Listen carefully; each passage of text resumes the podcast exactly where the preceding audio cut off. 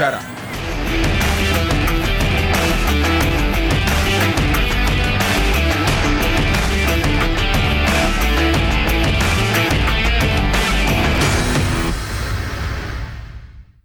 Podcast Štartovacia čiara vám prináša coworkingový priestor HubHub. HubHub je pre nás ideálne miesto pre natáčanie, pretože vieme využiť ich komfortnú zasadačku, pozvať našich hostí, v kľude sa s nimi porozprávať a stráviť čas v príjemných priestoroch.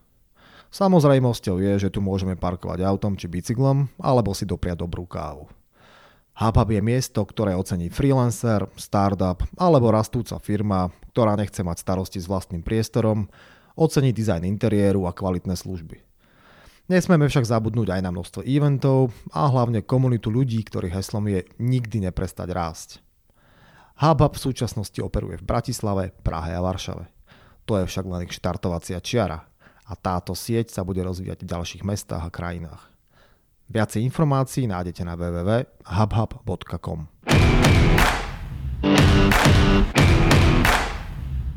Ak hľadáte dovolenkovú destináciu na Slovensku, máme pre vás tip.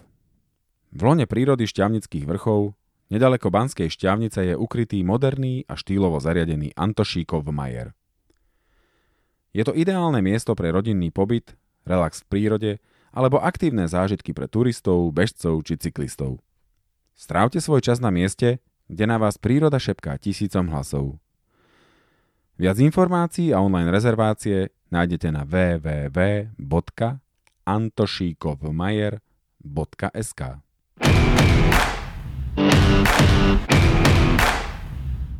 Milí poslucháči, pozdravujeme vás opäť zo štartovacej čiary. Je rok 2019, toto je naše prvé nahrávanie.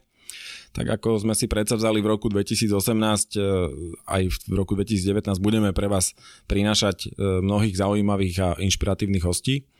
Inak tomu nebude ani dnes. E, je tu s nami pri mikrofónoch alebo za mikrofónmi Martin Horniak, ktorého môžem predstaviť viacerými titulmi ako zakladateľa FTR Hybrid tréningové metódy, spoluzakladateľa Body World SK, crossfit atleta, bežca, dnes už aj ultrabežca, takže Martin, vítaj u nás. Ďakujem za pozvanie a zdravím všetkých posluchačov. Vítaj. No, tak ako s každým našim hostom na začiatku sa snažíme ako keby trošku odkľúč, odkľúčovať to, že ako sa dostal na tú svoju cestu, aby potom bolo možno pochopiteľnejšie pre poslucháčov, že e, to, čo dnes robí, má nejaký základ a vie ako keby zanechať nejaký odkaz, tak e, skús, nech sa páči. Kde, celko, kde, kde môžeme začať? Celkovo ten môj základ športu vznikol asi doma, nakoľko obidvaja moji rodičia sú učiteľia Mamina učila telesnú na základnej škole a otec vlastne bol telocvikárom na vysokej škole a tam asi ma tomu vedli nejakým spôsobom k tomu športu a asi v 14 rokoch som sa začal venovať aktívne bojovým umeniam, kde som tomu úplne prepadol a venoval som za tomu asi 25 rokov. Um, môžem sa opať na poloprofesionálnej až profesionálnej úrovni. Uh, rádovo mal som aj oddiely, cestoval som po Európe, semináre a tak ďalej. A tom, tam vlastne vznikol aj taký nejaký môj prístup k tomu serióznejšiemu trénovaniu a spoznal som veľa kamarátov a tam sme vlastne založili aj jeden taký prvý projekt, ktorým bol Biomak, možno pár ľudí ho poslal, bol to taký prvý internetový časopis venovaný trénovaniu, kde sme sa snažili ľuďom priniesť viac takých rozumnejších informácií do tréningu. A tam začal taký môj záujem o ten, by som povedal, taký vedecký prístup k trénovaniu, aj keď sa venoval viac menej silovému nejakému odvetiu, silovým športom, kulturistike a takému tomu kultu tela. Ale popri tom som prichádzal vlastne do kontaktu aj s, s inými športovcami alebo s športovou prípravou iných športovcov a nejako som sa snažil tam sklbiť kvôli tomu, že tie bojové umenia neboli iba o svaloch a o sile, ale boli aj o kondícii, o zápasoch, kde človek už musel natrénovať nielen A, aj B, ale aj C, takže tam sa mi to nejako začalo tak skladať a vznikol vlastne ten biomak, čiže tam taký ten hlavný základ toho môjho vzťahu k športu a k trénovaniu metodicky. A e, môžeme to zobrať aj tak, lebo ja som tiež, e, mám za sebou nejakú históriu 17-18 rokov e, bojových umení. A to, čo ja vnímam tam, že to dá pomerne silný základ nielen v tom športovom duchu, ale aj v nejakej disciplíne, lebo keď hovoríme o tých rokoch, ktoré si to robil, to ešte bolo v tom režime, že ako keby tam aj tá úcta k trénerovi a jedno s druhým bola úplne iným spôsobom vyžadovaná možno ako dnes, čiže to je tiež možno niečo, čo si si z toho zobral. Určite áno, lebo vtedy tie bojové umenia, to bolo tesne po revolúcii, mali strašne veľký boom. Mm-hmm. Linda Vesprémy. Hej, a začali sem chodiť aj veľa, Japo- veľa japonských majstrov a to sme si strašne vážili. Čiže pre nás to bolo niečo, ako by som povedal, že svete tie tréningy a venovali sme tomu absolútnu pozornosť. Ja som v tom, v tom období dokázal trénovať 20 krát týždenne, čo bol akože profesionálny pre mňa prístup. Ja som bol podstate 3 denne na tréningu ráno, večer večer, na, a večer som išiel na tri tréningy z jedného na druhý a z druhého na tretie, chodil som domov o jednej ráno proste. Takže som si to celkom užíval ten život, respektíve nemal som iný život, mal som iba tréningy. A to bolo veľa rokov takto. Mm, či to bolo dobré alebo nie, ťažko povedať. Myslím si, že nie, že to bolo trošku prestrelené, ale ja som tedy bol taký proste nažávený na to a som si to proste tak nejako užíval. Ale bavilo ma to. A... Nemal si čas na hlúposti zase. No hej, hej, takže ja som odmietal všetky možné také zájazdy zo školou, či tanečná, alebo výlety, alebo autoškolu som odmietol, lebo som mal tréningy, nemohol som vynechať. Proste, som... takže som musel chodiť peši na tréning. Hej, hej, autobusom peši, ale proste vedel som proste makať a to bolo super. A OK, ty si spomenul uh, Body World, uh, čiže je to, je, je to aktivita dneska asi možno primárna, čo sa týka toho, že čo ťa, čo ťa živí, čiže ak len bližšie možno určite, povieš, čím sa zaoberáte. Určite, určite áno, Body World je v podstate taká srdcovka moja z takých viacerých dôvodov, lebo my sme ten projekt založili práve v tom období, kedy, kedy som sa začal venovať tomu športu nejako ináč, začal som publikovať tie články na tom Biomagu a vtedy nám skresla myšlienka v hlave s piatimi kamarátmi, že by sme mohli založiť nejaký o, online obchod, sme boli z IT segmentu všetci, aby sme mohli predávať doplnky výživy online. Tak sme si naprogramovali e-shop, urobili a dokonca sa nám podarilo e, vyrobiť vlastnú značku, hneď na prvý krát. A si doteraz spomínam, ako sme s tým začali, že v tom období prišiel na trh kreatín monohydrát, ako jeden z doplnok výži, ktorý mal byť zázračný a respektíve aj na to obdobie vlastne bol, bo fakt fungoval perfektne, len bol extrémne drahý, lebo vtedy to myslím, že 100 gramov stalo 3000 korún a tých 100 gramov máte možno mm, na týždeň prvý a potom ste kúpiť znovu a vtedy to boli strašné peniaze. No 3000 korún bolo vtedy podstatne viac ako dneska 100 eur. Určite, určite áno. A tak e, týmto jeden z nás, jeden z nás ten mm, spoločník, vlastne, s ktorým aktuálne teraz aj Bodyworld vedieme, tak e, s brachom vyňurali, že aj v Číne už vyrábajú kreatín. A dovtedy sa to vyrábala iba jedna nemecká firma, Alzheim, e, Creapur, to je aj tak doteraz asi najlepší kreatín, ktorý môžete si kúpiť, má takú ochrannú známku. A Alzheim, sa to bola tá firma, nie Alzheim, a my, minulé sme robili aj Číňania a sme si odtiaľ objednali 50 kilový súd. Takže nám prišiel na súd z Číny, ktorý mal, kde bolo 50 kg kreatínu a my sme to pobalili do kilových sáčkov a sme to dali, predávali kamarátom kilo za tisíc korún. Čiže strašne dobrý biznis. A urobili sme prvý súd, druhý súd, tretí súd sme nejako otočili a potom sme si povedali, že skúsme niečo iné a založili sme vlastne firmu a začali sme s nejakou takou základnou výrobou e, doplnkov výživy, či už to bol kreatín, glutamín e, a proteín samozrejme a proteín sme vlastne začali potom ďalej posúvať a sme skončili tak, že sme začali robiť hydrolizát a sme si ho dávali robiť v Amerike, lebo vlastne tu v Európe sme nemali dispozícii tie suroviny a že to bolo vlastne vznik hydra a tak nejako celé to rozbehlo.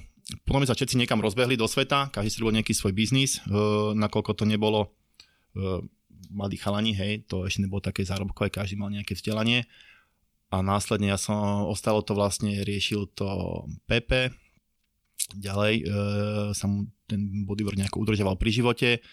Ja som vyšiel do IT segmentu a z toho IT segmentu som sa opäť vrátil e, do bodyboardu a sme sa s Pepem dohodli, že spravíme nový e-shop, otvorili sme predajňu a vlastne nastala taká nová éra bodyboardu a následne to skončilo tak, že sme ten IT segment, čo som mal ja tú firmu spojili a s bodyboardom a teraz máme vlastne len bodyboard a to je to, čo sa snažíme najviac venovať, čiže postaviť nejakú nielen obchodnú platformu, uh, ale aj sociálno-tréningovú platformu, na ktorej mákame asi 3 roky aktuálne a dúfam, že sa nám to podarí dotiahnuť do úspešného konca a priniesie to nejaký benefit tým športovcom, lebo ja som stále chcel robiť, že ako športovec pre športovcov, nie ako že podnikateľ, akože zarábať iba na tom, že to mi tak mm, nedáva takú nejakú spätnú hodnotu, ktorú by som chcel a dúfam, že sa mi teraz podarí, že stále budem robiť niečo pre tých, ako som robil celý život, že pre tých ľudí, že to bude ako nejaký prínos. Ja by som možno postúpil k tomu, ty si povedal, že e, z bodybuildu ste začali budovať ako keby nejakú uh,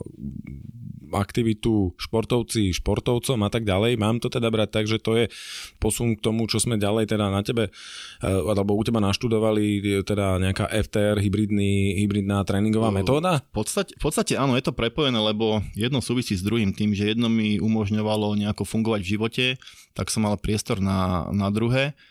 A FTR vzniklo, vzniklo úplnou náhodou. To vôbec nebol nejaký cieľený projekt a vznikol následne po čo ja som ukončil svoju, svoju aktivitu v rámci bojových umení, v rámci oddielu a som si povedal, že už mám toho relatívne dosť, chodiť na tréningy v ten a v ten čas pre tých a tých ľudí, robiť stále dokola to isté po tých 25 rokoch a že by som chcel mať čas iba pre seba, pre, pre robotu. A tak som si trénoval sám pre seba vo fitku, svoje tréningy, svoje lifterské tréningy, proste pracoval som na sile, mal som z toho nejakú radosť a v danom čase som stretol opäť jedného kamaráta, ktorý ma pozval k sebe do takej telocvične, funkčnej telocvične, bootcamp zone, že nech prídem na tréning, si trošku kúsi niečo iné. A viac menej bol to taký crossfitový tréning, ktorý v dnešnej dobe asi pozná už široká verejnosť, crossfit je pojem. A som prišiel na ten tréning a samozrejme som tam brutálne vykapal hneď na rozcvičke. Ja som tam, na som nevedel skakať, lítka ma palili a strašne ma to hnevalo a hovorím si, toto ne, toto není, není normálne, aby som ja vykapal proste na rozcvičke, takto základnej, keď som vlastne robil tie bojové umenia nejako aktívne e, dovtedy a tam som vládal všetko a zrazu túto nič nefungovalo, úplne som išiel domov. Ale samozrejme som sa opäť vrátil a vrátil a vrátil a vznikla taká tá ľahká závislosť crossfitová. Lebo opäť to bolo šport, kde som mohol vlastne sa naháňať na každom tréningu, pretekať sa, ja to mám v sebe, ja som taký súťaživý typ. A začal som vlastne makať e, v rámci crossfitu oveľa viacej a už do nového fitka som ani ne, nevstúpil. Čiže bol to taký posun ako keby od toho silového smerom k niečomu viacej vytrvalostnému? Bolo takému, alebo... takému zmiešanému. Je to, také, áno, je, to, je to kondičný, je to kondičný tréning, ten crossfit má ale aj silové prvky výrazné. On ten crossfit mal tiež taký určitý vývoj. E, na začiatku to bolo veľmi také e, kondično, kondícia, kapacita a vydržať robiť niečo dlho a plus nejaké nové cviky a aktuálne sa to vyvíja už aj to, že človek musí veľmi silný, musí veľmi dobrý spierač, musí byť relatívne dobrý gymnastickú prípravu, že ten šport sa posunul veľmi ďaleko a veľmi náročný na tej súťažnej úrovni. A ja som samozrejme hneď sa už nejaké súťaže, súťaže prihlásil, užíval som si to, ale hneď som pochopil, že, že takéto len trénovanie, že prídem, zamakám si skupinovku, že to mňa asi nespraví dobrého pretekára. A ja som chcel byť dobrý pretekár, chcel som proste snažiť sa byť čo najlepší a začal som si skladať ten tréning na klade tých skúseností, ktoré som mal z toho silového tréningu, že som vyťahol svoje tréningové denníky, kde som mal všetkých rúských povrchových trénerov, som to pospájal so spierackými tréningami, čo som nakúpil literatúru, do toho som začal študovať nejakú kondičnú prípravu. A nejako som začal skladať a e, napísal som k tomu, že FTR, lebo vtedy taká reklama išla a tá reklama končila slovami, že fuck the routine Akože, že proste nerobte stále to isté, keď očakávate iné výsledky. A mi sa to strašne páčilo, že nám to, že FTR a odtedy to vlastne bolo, že FTR tréning som si písal. A vôbec to nebol nejaký že plán, že mať z toho nejaký vlastný tréningový systém a neviem čo. Proste to bolo niečo moje, interné a... Čiže robil si to len sám pre seba hej. a postupom času sa z toho stala vec, ktorú poskytuješ a ostatným. Hej. V podstate áno, ale to tiež som do toho prišiel takou náhodou. E, vlastne ľudia ma do toho nejako zase dostali ja som sa vždy od tých ľudí snažil nejako dostať a znovu ma tam k tomu tí ľudia nejako dostali. Uh, asi to tak má byť. Ale baví ma to tak, že asi to je dobré a celé to vzniklo zase, že ak som si trénoval, tak som začal, uh, som si uvedomil, že vlastne mám toľko tých tréningov, že by som im mohol dať niekde na web, niečo z toho urobiť a urobil som z toho stránku, kde som urobil nejaké mikroplatby a mali tam prístup k tréningom a súčasne v tomto okamihu vznikol, vznikol taký nápad môj, že asi vďaka tomu, že ten bodyboard mali ako sme mali, že som si uvedomil, že vlastne koľko chýb som robil v tom fitku. A chcel som tým ľuďom, ktorí to možno robia tak isto, ponúknuť niečo, aby to zmenili. A ponúkli sme im to s bodyboardom zadarmo a ponúkli sme im tréningový plán Funkčné telo 1. To Funkčné telo 1 malo obrovský úspech, lebo absolvovalo hneď v úvodnej, úvodnom spustení cez 300 ľudí, ktorých som ja vôbec nepoznal. To bolo fakt, že cez internet, cez Facebook spustená. 300 ľudí to išlo 12 týždňov a brutálne výsledky mali a písali a veľa z nich sa stalo mojimi dobrými kamarátmi. A to funkčné telo malo pokračovať 2, 3, 4 myslím. A dokonca na ňom fungovalo potom veľa crossfiterov a tak ďalej. Čiže, čiže to bol taký nejaký celkový vznik toho FTR, že jak sa stalo populárnejšie a dostalo sa medzi ľudí a že zase to bol nejaký systém tréningový. A aktuálne ja som bol stále taký ten, ten typ toho človeka, že som stále rozmýšľal, že OK, že ja by som sa byť aj silný, ale že aj, aj kondíciu a stále taký, že aj, aj mať peknú postavu. E, som, bol, som mal trošku viacej kilo, no také, že nebol som úplne najľahší atlet a taký ten hybridný koncept by sme to mohli nazvať. Dostal som sa na človeka menom Alex Viada, čo je zakladateľ Complete Human Performance eh, v Amerike a on napísal knihu Hybrid Athlete. Ja som si tú knihu kúpil, som si prečítal nejaké informácie a tá kniha dávala taký široký pohľad na tú problematiku silový atlet versus vytrvalostný atlet. A čirou náhodou mi jeden známy poslal linku, že bude mať Alex Viada eh, certifikačný seminár v Írsku čo pre mňa bolo niečo super, lebo Írsko vlastne v rámci Európy, letenka nebola drahá, tak som si vlastne zaregistroval som sa, dostal som sa na ten seminár a behom troch dní som dostal strašné informačné oné, bomby do hlavy a úplne som odchádzal odtiaľ, že rozbitý proste informačne a nevedel som si tak dokopy tie informácie, ale vedel som, že tá cesta k tomu nejakému trénovaniu hybridnému musí byť úplne iná a pochopil som strašne veľa rozdielností tých dvoch svetov. Svet sily a svet vytrvalosti. Tie svety sú totálne rozdielne, ale pritom sa strašne dobre doplňajú a dajú sa spojiť. A to je myslím, že taký ten koncept toho hybridného trénovania. A teraz otázka, ty si povedal, že dajú sa spojiť, moja otázka by bola, že či sa vôbec dajú rozdeliť. Uh, dajú sa aj rozdeliť, ale potom uh, ľudia časom narážajú na také určité problémy, niektorí to akceptujú, niektorí nie. Napríklad sa môžete veľmi často stretnúť e, v lifterskej komunite u trojbojárov, že nevidú po schodoch bez toho, aby sa zadýchali. Zaviazujú šnúrku, idú si šnúrky zavať na topánkach a sú udýchaní. Nevedia sa hrať s deťmi svojimi, sú udýchaní. A to je práve dopad toho jednostranného tréningu. Čiže sú tam určite zdravotné, zdravotné rizika. E, na, na druhej strane sa môžeme baviť o bežcoch, ktorí keď sa padnú na lade, tak sa celý rozlámu hneď pri normálnom páde, ktorý napríklad normálny človek, ktorý by celý tréning by nemusel mať také zranenie, lebo je tam zase slabší svalový aparát, čo je dôsledkom zase adaptácie tých vytrvalostných aktivít. Hej. To je ako to nie, že, že zle to je adaptácia tela, aby človek bol ľahší. Ale zase cílový tréning môže to robiť tomuto prevenciu. Čiže to zranenie môže minimalizovať riziko zranenia. A kto zo športovcov chce byť zranený? Nikto. Hej. Takže mm-hmm, dáva je... zmysel, čiže sa bavíme o nejakých zjavne prúdko komplementárnych e, aktivitách, Oni, ktoré majú spolu e, význam. Z pohľadu výkonnosti sa ako sú proti sebe, ale z pohľadu určitých nejakých metodík sa veľmi dobre dá doplňať jedno druhým, že si môžu e, pomáhať byť lepší v tom, v tom dominantnom, čo je pre teba priorita. Uh-huh. A k tomu sa dostaneme. Ja by som možno teraz ešte využil chvíľku a završil možno ten tvoj príbeh ako si sa teda od tohto uh, hybridného tréningu a tak ďalej dostal k behu? Prvý seminár, hybrid atlet seminár, e, čo som teraz spomínal s Alexom Viadom, uh, mi trošku tak otvoril oči, lebo Alex nám rozprával o tom, ako on ako silový človek cez 110 kg odbehol nejaký ultrabeh prvý a rozprával, že aké to sú zažitky a úplne iný proste nejaký mentálne nastavenie, čo človek môže zažiť. Uh, mne sa to strašne páčilo, taká nejaká výzva, že niečo také sa dá a hovorím si, to by som chcel tiež skúsiť, ale vedel som, že ja nie som bežec a nie je to bežať nejakých 100 e, mil hej, alebo 100 kilometrov, to som si vôbec nevedel predstaviť, ale už som tak vnútorne vedel, že keď to dal on, dám to aj ja. A jak som sa vrátil vlastne z Írska, tak uh, Alex postoval na Instagrame také nejaké krásne fotky e, z Írska, kde bol behať. To boli fakt, že nádherné, však Írsko proste, nádherné krásne fotky, krásna príroda a som si hovoril, že tam by som chcel ešte niekedy ísť sa pozrieť, že to sú fakt že krása. A Čočer nechcel, tak e, o rok na to sa konala dvojka hybridný seminár, tiež v Írsku. Samozrejme, keď som bol na jedničke, tak dvojka sa mi zdala ako dobrý nápad, nakoľko tam tematicky malo byť viacej e, z praxe, skúsenosti, zozbierané dáta z atletov, s ktorými oni spolupracujú, koľko Complete Human Performance nie je o jednom človeku, ale je to vlastne spoločnosť, kde x, atlet, x, x trénerov, každý iný špecialista a spoločne vlastne pripravujú tých ľudí. Čiže sú to špecialisti, ktorí si navzájom vymieňajú informácie, tak pomáhajú tvoriť hybridných atletov alebo špecialistov, či sú to špeciálne vojenské jednotky, ultrabezci a tak ďalej. Čiže oni tam majú toho e, veľmi veľa.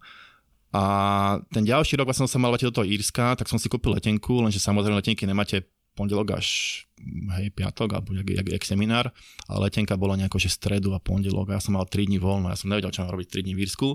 Tak som si povedal, že si pôjdem zabehať, som vôbec ešte nebehal, že si pôjdem zabehať do tých, do tých írskych proste, do toho, do toho parku na, prírodného a čo si pôjdem zabehať za 3 dní a našiel som také, že Wicklow a Vyklové je nejaká strašne historická cesta o dĺžke asi 120 km, ktorá sa bežne chodí 7 dní a ja som si povedal, že ju sám prebehnem za 3 dní. To bol akože môj vstup do behu. A že ju prebehnem, že, že úplne solo, že som vlastne docestujem tam a že idem bežať z letiska. Úplne sám, bez supportu. Úplne sám, bez support. To bol akože môj vstup do, do ultrabehu. Že super. Takže, ale ja som nemal ani oblečenie, ja som nemal nič v podstate. Tak som si začal nejako kupovať veci, uh, kúpil som si hoky svoje prvé, kúpil som si zo nejakú bundu, kúpil som si ruksak nejaký taký 30 litrový, že veci na prezlečenie nie. A zbalil som sa a vyrazil som do Iriska, doletel som do Dublinu, zobral som prvý autobus do toho štartovacieho bodu uh, a to som nemal o ani jedlo, lebo to, však jedlo nemôžeš zobrať do lietadla, takže som musel ešte si nejako jedlo vyriešiť a ak som tam vlastne prišiel k tomu štartovaciemu bodu, na to Way, tak bol tam Lidl. Tak som išiel do Lidlu, hodne super Lidl, že poznám potraviny. Nakúpil som si potraviny, ale to viete, ak nakúpite potraviny, keď niekam idete. Jak doma, do vozíku si háčete. A mne napadlo, že ja tie potraviny si musím zobrať. Čiže ja som mal plný ruksak a nakúpil som si plný ďalšie ešte jedla. A som vyšiel z toho Lidlu a hovorím si, že jak to ja zoberiem zo sebou, že ja vám 3 dní budem bežať, že vlastne zoberiem to ako. Tak som sa strašne smial, tak som to všetko rozložil a som si povedal, že čo musím zjesť teraz, aby som nebol hladný čo najdlhšie. Tak to som zjedol, čo som mohol, ten som nejako poskladal a začal som bežať vlastne z toho takého parku, od letiska, teda už bol mimo letiska, smerom do hovoru na ten Wicklow Way a mal som dohodnuté tri prespania, dve, dve, dve noci, vlastne dva hostely tam boli po ceste, tam sa musím vždy dostať, tam nejako prespím, že poviem ďalej. No a hneď eh, som vlastne Viete, aké írske leto? Že sa mení počasie každých 5 minút. To som ja nevedel. To je proste slnko, zrazu prší, zrazu je zima. To som ja nevedel. A tak som si, som si to užíval tých prvých prvú hodinku, dve. Zrazu prišla strašná burka. Ja už tam som bol hore v kopcoch a samozrejme, oni mali tak dosť zle značené cesty. Som, hneď som zabludil, že som dve hodiny chodil dookola v takom, takom, takom, takom lese po takých bajkerských cestách a som nevedel trafiť nejakú rozumnú odbočku a ja si hovorím, že, že ja som ešte nezačal a že už som zabludil, že to je úplne že super a že vôbec sa dostanem do toho hostelu dneska, že keď ne, že, do, že do mi tu pomôže, že ja som niekde v hore, že nikto nevie, kde som. Ale našiel som trafil a dostal som sa do toho prvého hostelu, ktorý bol veľmi, veľmi príjemné miesto a príjemní ľudia, kde som prvý deň to bolo nejakých, myslím, že 40 km som bežal a ja som mal asi 20 kg ruksak, čiže to nebolo vôbec, že, že ľahké. A, ale všetko super vyšlo, a došiel som tam, vyspal som sa, ráno som sa dobre najdol a vedel som, že ma čaká, čaká vlastne také to najkrajšie z toho, lebo som išiel úplne taký hrebeň a bežal som po takých vlastne úplne takých singlačoch, trekoch. A som bežal, bežal, bežal a som si nejako odhadol, že ide jeden druhý hostel a som si nejako nastavil vodu a hore som prišiel do strašnej hmly, samozrejme tam bola asi minúza, ja som mal úplne fialové nohy, som mal úplne zamrznuté, ja som tam bol sám, ale tak čo mi iné zostávalo? Tak som bežal, stretával som nejaké tie ovce, oni tam majú tie ovce pustené v tom Írsku, no že bežíte a nikto nikde a nás ovca prebehne a ostrika nás prehom a tak tam páš, nechápem, ako to funguje, ale funguje tam. A bolo to strašne krásne, lebo tie singláče, oni majú takými drevami vyložiť, takými hranolmi, a tom také pletivo, aby si sa nešmikol a potom som si bežal, som si to užíval, proste strašne krásna krajina, proste to každému odporúčam proste zažiť Írsko ako beh alebo, alebo Škótsko, to je, tá Vysočina, to je nenormálne, tá, to je, ako sa tam chcem vrátiť, určite. A bežal som, došla mi voda samozrejme, lebo som to mal zle vyrátané. A nemal som zle vyrátanú vodu, ale ja som mal zle vyrátanú vzdialenosť. Ja som si myslel, že ma čaká to aká istá vzdialenosť, ale čakalo ma o 15 km viacej. Mne došla voda, došlo mi jedlo, bola mi zima, takže som bol tak celkom unavený a dehydrovaný následne. A nejako som sa motal a vedel som, že proste nič mi nezostáva, tak som nejako to dorazil, ale ne, keby, keď ste poviete si, že v horách nájdete nejaký potok, ktorého sa napijete, že to je v pohode, tak ako ja som nič nenašiel. A ja som už počul vodu, už mi normálne, už som mal halucinácie, už som taký, jedno, taký ľahko roztrasený, tak už som vedel, že už som na tom zle. A našiel som taký potok, a idem sa z neho napiť a do toho mi prišla správa od kamaráta, že ako, ako, ako mi ide, ja hovorím, že dobre, že mám takýto problém a on mi hovorí, že nepí vodu, z hodou okolností ten kamarát je zo špeciálnych jednotiek, takže prečítime s takýmito skúsenostiami, takýmito vecami má veľké skúsenosti a mi hovorí, že nepí vodu, že nie si domáci, že nevieš, to urobí so žalúdkom, že nie si na to zvyknutý. A už bolo neskôr, som sa už napil.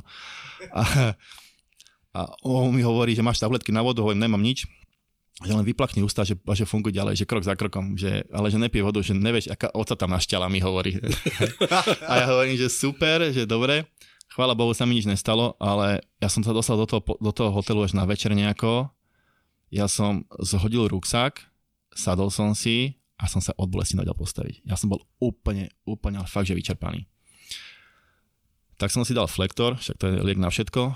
Uh, začal som jesť, najedol som sa, išiel som si kúpiť nejaké jedlo, potom taký nejaký potravín a vyspal som sa a povedal som, že ďalší deň nepokračujem, že, ja som, že to není možné, že ja som proste bol úplne že neskúsený, ja som tam nedal 80 na 2 dní.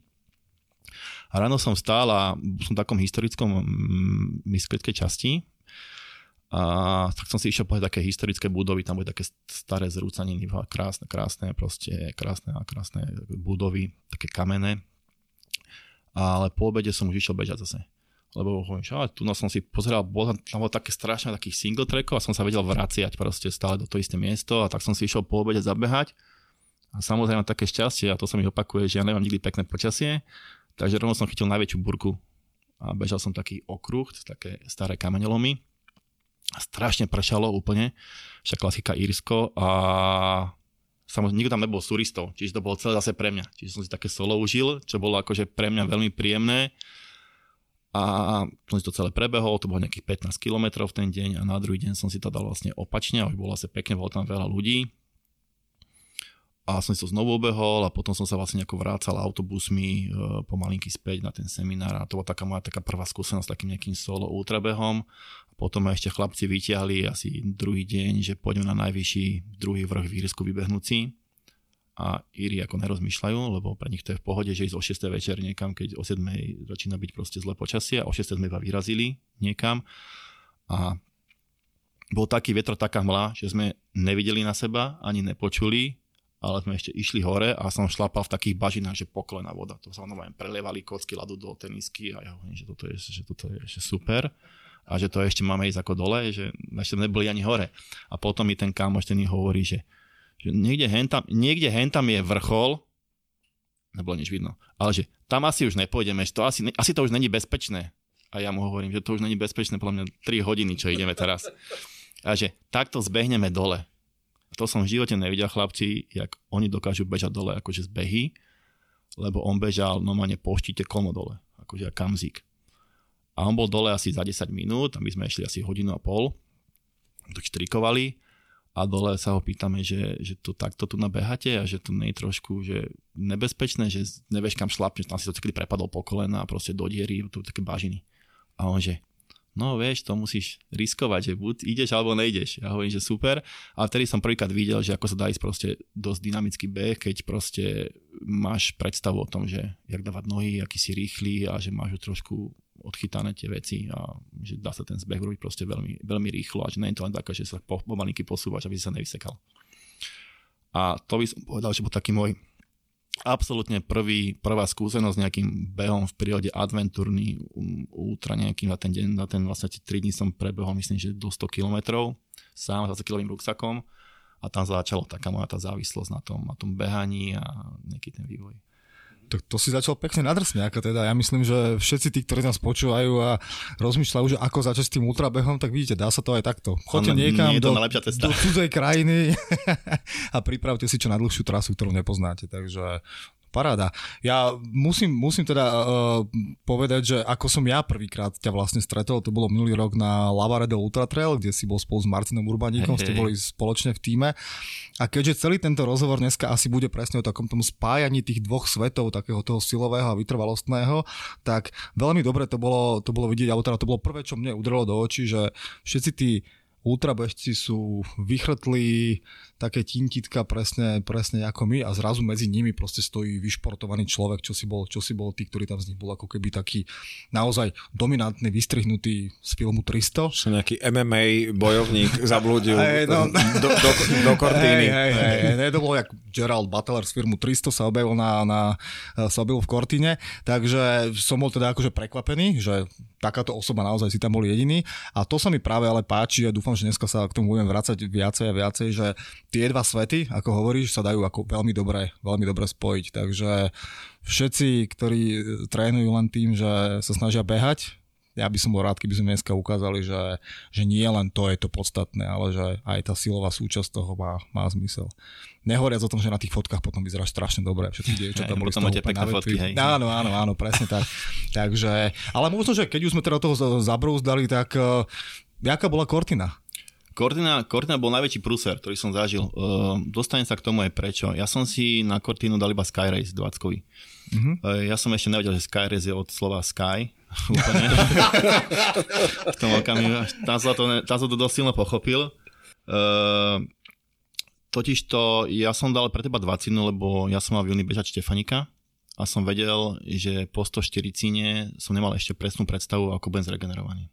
Čiže toto mal taký môj test, že ako rýchle regenerujem po takom veľkom vyčerpaní prvom. Nakoľko sa Štefanik zrušil kvôli počasiu, a tam som opäť bol ja na zárubo, keď bolo najhoršie, čiže znovu som si tú burku, to som sa už na tom smial, že ja už inde asi nebehám. Jasne. Aj v Kortine ti pršalo, No však, to som, hej, však ja, to, ja to vyberám takto. A ja už som vlastne na, na Štefanikovi, jak som išiel na zaruby, som sa necítil dobre úplne. Mm, On, najprv som to pripisoval nejakej únave alebo niečomu, ale nebolo mi veľmi dobré a hovorím si, fú, že nejako mi dobre, nebolo mi dobre ani od srdca, od hlavy, točila sa mi a som si to veľmi pomaly šlapal, lebo som mal v hlave trošku nastavené, že proste OK, že keď ti bude ťažko, stačí len spomaliť, že to je ultra, proste nechaj tomu čas, telo sa chodí, nahodí sa a že dojdeš na ďalšiu občerstvovačku, trošku sa dotlačíš, oddychneš si a pokračuješ ďalej. E, Našťastie vlastne po zaruboch bolo ukončenie kvôli tomu počasiu, ktoré bolo fakt hrozné. To akože kto tam nebol, tak nevie o čom to bolo, ale to bolo, ja som tedy nerozumel, jak som bežal dole zaruby a ja som ich skákal. Ja som ich bežal a tam bol taký vietor, že ma posúval. A ja som vlastne ten hreben bežal, skákal som a do toho vlastne išli tie blesky a tá búrka a tie blesky boli také, že to normálne boli jak denné svetlo. Keď to tam púchlo dvakrát, tak som si povedal, že tu už nie je čas na to, že zabávať sa. Čiže normálne som to, to čo som predtým, asi koľko, 2-3 týždne sme to išli s urbaníkom, to som predtým ako že sa tam plázil, som to išiel v kľude, tak som to normálne skákal, som to bežal v tom počasí, lebo som vedel, že už tam není proste priestor na srandu. A keď som behol do lesa, tak tam bolo zase normálne, že na členky voda všade, to šmíkalo, ten ter bol strašne zlý a som tam aj, myslím, že dvakrát hrozne padol a padali tam vlastne konáre a chalani potom reportovali, že vlastne aj bol nejaký, myslím, že, že kúsky ľadu padali a takéto veci, že to bolo fakt, že už uh, extrém. Miša, ty si tam bol tiež v tom čase, ne? Ja som tam bol tiež, ale ja som to stihol uh, prebehnúť. Mňa to chytilo niekde vlastne až za Bukovou, čiže ja som, Áno. ja som došiel až do, do Sološnice. Mhm. Ale ako videl som z diaľky, keď to prichádzalo, ako No. to bolo, takže ako keby, keď tie blesky boli, tak to rozsvietilo celú oblohu. Hej, hej, ja som bol hore na zaruboch proste, No, hej, úplne no, otvorený. no. To tam šlahalo a ja si hovorím, že fú, že extrém. Že toto už ne. No. Ja som sa z Bukovej presúval do Sološnice autom, lebo som nasledoval Miša a pršalo tak, že ja v tom aute som mal problém šoferovať. Tak si hovorím, že ak sa máte vy tam hore, bola No. Takže to ukončenie tých pretekov bolo úplne na mieste. Uh, úplne na mieste, fakt to bolo, to bola jasná vec. A vlastne preto som si aj dal ten Skyrace Lavaredo Vacinu a Máťo Urbaník vlastne ma tam preto ešte volal, že nech idem s ním, aby som zažil inú atmosféru. Lebo on stále tvrdí, že treba chodiť von, aby sme pochopili, že, že ten ultrabeh, aké sú proste vonku, že trošku to ináč je. a to si vlastne zažil aj ty, tamto na mieste, to bolo niečo, to bolo, to bolo nenormálna emocia. Tak ja som sa, postavil som na ten Sky Race, my sme išli skore, sme štartovali a vybehol som si, ne, úplne naladička, super, bolo teplo dole, však to bolo tak celkom príjemne ešte, takže telečko, gaťky, všetko, kraťasky. Bežal som si, bežím si tempičko svoje a prvý kilometr, druhý a čo som spomalovať, nevládal som proste. A ja už som, v tom okamihu som mal podozrenie na to, že, že som možno prekonal infekčnú mononukleózu, lebo to CR detekovali. Že celá proste prekonala a ja som si potom zistil k tomu nejaké veci, nejaké príznaky a že to je infekčné a ja hovorím, že, že možno som to mal aj ja a dal som si vlastne týždeň predtým robiť krvné testy. To, iba, to musia robiť iba na vyžiadanie. Ale som ten Skyrace vlastne zobral ešte ako, že tak idem a keď som prišiel vlastne potom tam taký asi 3 km alebo 4 km čas, keď zostali na to upete vlastne tých Alp a potom tam bola prísada stena a som pochopil, že Skyres je od slova, že ide do oblakov, že do, do, do neba proste, že idete. A to som ešte nevedel, že to budem asi 4 alebo 5 z toho točí a ja som normálne, že šlapali sme tú cestičku hore a to bolo fakt, že extrémne a my sme mali zakázané používať paličky. Na, tom, na tej 20 tam nie sú povolené tým, že ja som bol zvyknutý na paličky, som aj s nimi trénoval, takže pre mňa to bolo úplne, že totálne, že celý koncept môj prípravy bol úplne zbytočný a tak som si to tam šlápal nejako a e, priebežne som umieral pri tom. Umieral som strašným spôsobom a vedel som, že to nedost, nedám proste nejakým, nejakým rozumným spôsobom a že to bude čistý zázrak, lebo ma predbehli aj e, Japonci v šlapkách, nejaký pár, čo tam bol, hej, no ma predbehli a hovorím, že toto už není dobré, že to už, to už je proste zlé. Nejako som vyšiel do toho sedla, kde tam akože fotili, že usmiej sa, tak ja som sa vôbec nemal chuť smiať, lebo ja som tam chcel zomreť okamžite, lebo som bol v polke, ja som bol úplne vybavený a iba som poslal chalan dole sms že, že nečakajte ma v cieli, že ja to proste, že to nemám šancu nejako, že v timecape dať. A jak som to dopísal, tak prišla búrka. Takže to mi ešte, hovorím, že tak ešte aj búrka došla, že prečo ne? na zbeh a tak som si to tam nejako, vedel som, že nič mi nezostáva, len proste v kľude kráčať že proste tých nejakých 10 kilometrov, že nejako si dokráčam, či už to bude večer o 10. o polnoci, ale že čo, taxík si nezavolám, takže to nejako dokráčam. A tak som si to kráčal nejako a dostal som sa na poslednú občerstovačku a to bola nejakých možno 4 km od konca a tam mi už povedali, že, že time keď nestiam, že stiahuj ma a ja hovorím, že chvála Pánu Bohu, lebo že v opačnom prípade by som aj tak povedal, že ma niekam od 200 dole. A tak som mi tam zjedol všetky koláče, vypil som mi tam všetku kolu od hladu, od smedu a zobrali ma dole s autom a bolo to a v podstate ráno som stál, bol som strašne unavený a ak som sa vlastne vrátili potom, tak som volal doktorovi a bolo potvrdené, že infekčná mononukleóza. Čiže ja som vlastne aj Štefanika, aj všetko tre- na tým trénoval na infekčné mononukleóze. Kto vie, že to je vlastne o, dosť také vážne ochorenie. Takže to vôbec nebolo nejaké že rozumné, ale ja som to nevedel. Ja som bol iba unavený a tým, že proste tá história športová a nejako celkovo, že tu únavu človek bere ako súčasť trénovania, tak som to nejako nepripúšťal túto možnosť, lebo to, to človeka len nenapadne, že môže dostať mononukleóz. Takže som si to takto celkom vychutnal a potom som mal vlastne pol roka také ťažké tie návraty, lebo vy neviete trénovať, to nové cvičíte chvíľu a ste unavení ako hovado, proste zaspávate potom, ja som v robote zaspával no cez obed, ja som došoferoval do roboty a ja som v aute zostal a som spal v aute chvíľu, pol hodinu, aby som mohol ísť robiť taká únava proste. To telo bolo stále unavené, zo všetkého bolo unavené a to mi celkovo zobralo takú chuť aj cvičiť, aj trénovať, ale nejako sa z toho dostal a už je to, už je to dobré zase. Čiže keď si odmyslíme tú, tú mononukleózu, tak v podstate dve, dve ponaučenia z toho plynú. Prvá, že Skyres je od slova Sky, nezabudnite, všetci, čo sa budete hlásiť na Skyres. A keď sa Martin kde prihlási, tak je dosť veľká šanca, že bude zlé počasie, takže dávajte si pozor, kde je prihlásený. Určite bude pršať. Áno. No dobre, Martin, tak e, poďme sa, to čo sme načali e, pred chvíľkou, než e, predtým, než sme sa začali baviť o tvojich zážitkoch, to znamená o, o tom hybridnom tréningu, respektíve komplementárnych svetoch silového a bežeckého tréningu. Tým, že sa snažíme zameriavať na skupinu športovcov, ktorí primárne behajú. Povedali sme, kde je alebo kde sú pozitíva silového tréningu, to znamená prevencia zranení, možno aj e, nielen teda v, v tréningu a nejakých únavových zranení, ale možno aj takých tých akutných, ak si spomenul ten e, beh, zbeh e, z toho kopca v tom Jasne. Írsku. Je tam ešte niečo, prečo by tam, ľudia mali zaradiť, ja by som to možno, alebo bežci do, ten silový Jasne. tréning? Ja by som to možno rozdielil do takých, takých, takých sekcií postupne, aby som ukázal rozdiel medzi silovým atletom a vytrvalostným orientovaným a následne, že čo ktorý vlastne ten segment môže tomu druhému priniesť ako nejaký úžitok. Takže takým hlavným rozdielom, ktorým sa môžete stretnúť je, to možno ani neviete, ale je nejaký taký mindset up silového atleta a ultrabežca alebo bežca, alebo respektíve vytrvalostného nejakého atleta. Keď si predstavíte silových atletov, tak pre nich je športový výkon, že prídem teraz okamžite maximálnu sílu jeden pokus. Viem vynaložiť. Ultra bežec má jakým setup. Musím ísť tak pomaly, aby som bol čo najrychlejšie v cieli. Ako, ako si mám šetriť cíly, aby som. Čiže ultra bežci alebo vytrvalostní atleti nevedia dať maximum zo seba naraz. A to sa vám môže stať aj s, Maťo Ronik to môže potvrdiť, keď bol na testoch, že on nevedel sa dať maximum proste nové mu ešte hovorí proste ten dotyčný, čo ho vlastne testoval, že to, to nebol maximum, že musí vám dvihnúť proste rovinu šikmu, lebo ultrabežci nebudete nikdy vedieť dať maximum. A keby som vás aj testoval napríklad na maximálnu silu a vy poviete, že to je maximum, čo som dal, tak ja viem, že ste ešte na 80% napríklad iba. Čiže keby som vám predpisoval tréning, tak vám musím predpisovať 20% navyše. Ani o tom neviete, lebo vaša hlava je nastavená úplne ináč. Druhým faktorom, ktorým je strašne podstatný, je tolerancia bolesti a to, e, tolerancia bolesti je u, u celkovo ľudí, ktorí sa venujú športu oveľa vyššia. To sa, dalo, to, to sa testuje. A u ultrabežcov je extrémne vysoká tá tolerancia. Ten prach je rovnaký, prach sa vám neposúva, čiže bolesť idete v rovnakom okamihu, ale to, ako, ako ju tolerujete, to, to sa vám mení.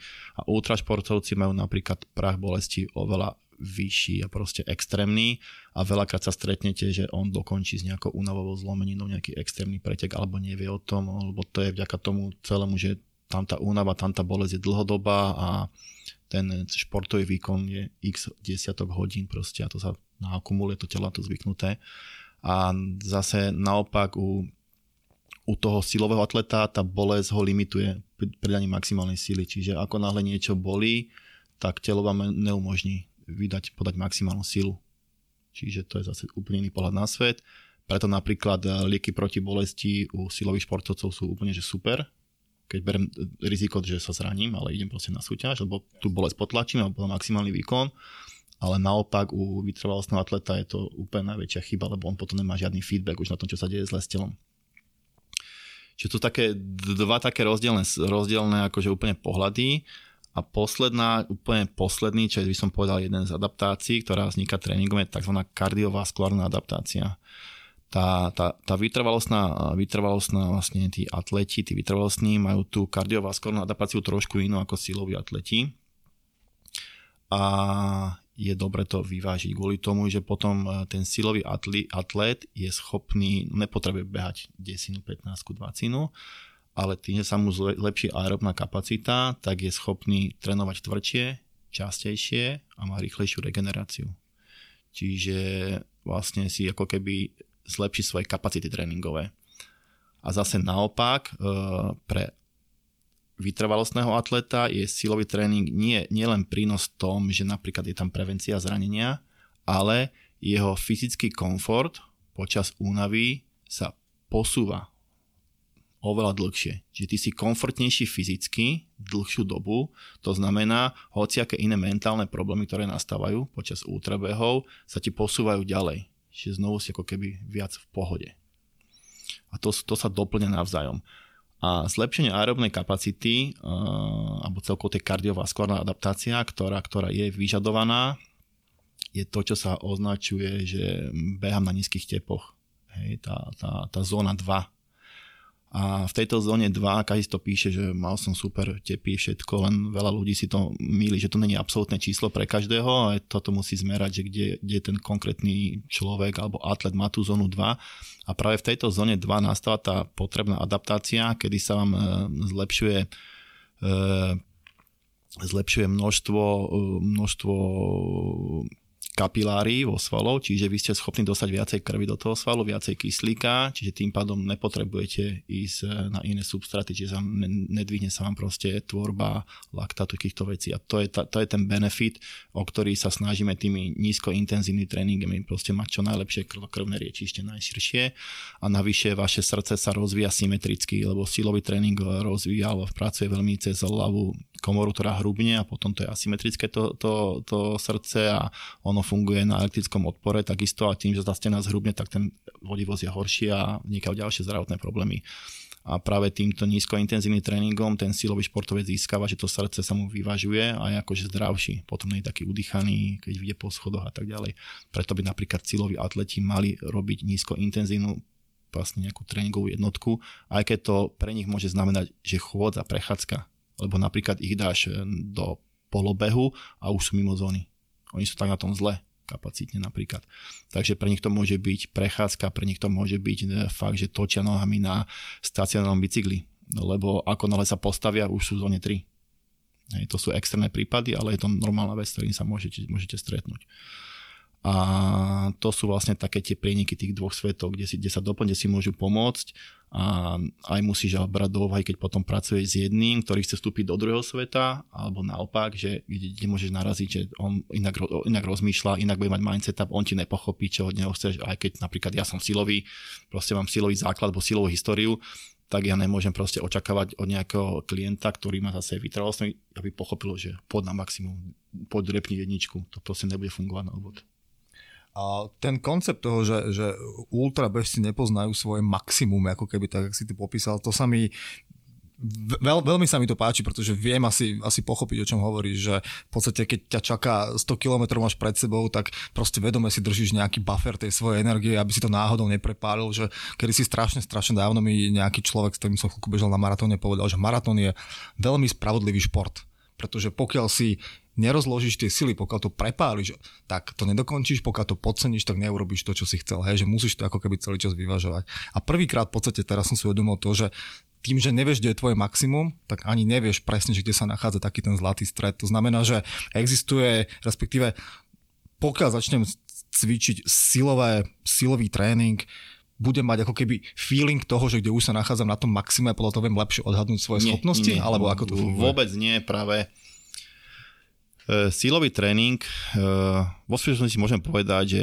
silnejší atlet je lepší atlet. Vo všeobecnosti môžem povedať, že to platí. Je to z jednoduchého dôvodu a poviem vám úplný príklad. E, predstavme si, že ty dokážeš urobiť jeden drep s činkou o hmotnosti 100 kg, ja s činkou o hmotnosti 200 kg. Teraz si zoberieme činku, obidva rovnakú, naložíme tam 80 kg a povieme si, že koľko teraz s ňou spravíš maximálny počet opakovaní drepov. Pre teba to bude 80% svojho maxima a pre mňa to bude 40%. A to je tá pointa, že čím som ja silnejší, tak pre mňa hociaká iná aktivita je relatívne ľahšia, ako potom dokážem urobiť taký ten transfer toho natrenovania, lebo relatívne idem s ľahšou hmotnosťou všetko. A to je to čo, to, čo sa vlastne e, snažím vysvetliť, že okrem toho, že vy máte nejakú prevenciu zrania, ktorá v konečnom dôsledku je o tom, že tá noha je silnejšia v extrémnych proste nejakých polohách, dokáže reagovať, alebo tá, ten sval dokáže zachrániť tú, tú ten chybný krok, nazvime to napríklad, tak e, je aj pre neho ten pohyb ako keby ľahší. Lenže samozrejme to nestačí povedať iba to, že toto je A, že v podstate drepuj a budeš lepšie behať. Ten drep je špecificky iný pohyb ako samotný beh. Čiže ty musíš si tú silu niečím rozvinúť a potom musíš inými cvikmi alebo nejakým konceptom nejakého, nejakého tréningového plánu ten, tú zvýšenú silu dokázať premietnúť do, tej, do pohybového vzoru, ktorý chceš ďalej používať, čiže nerobiť nejaký transfer tej, tohoto nabratej síly. To sa špecifický cvik nejaký si musí byť, ktorý sa najbližšie podobá tomu konkrétnemu tomu pohybu, napríklad v tomto prípade behu. Alebo behať potom musíš samozrejme kombinácii že tam to nastáva ako ten, ten prínos.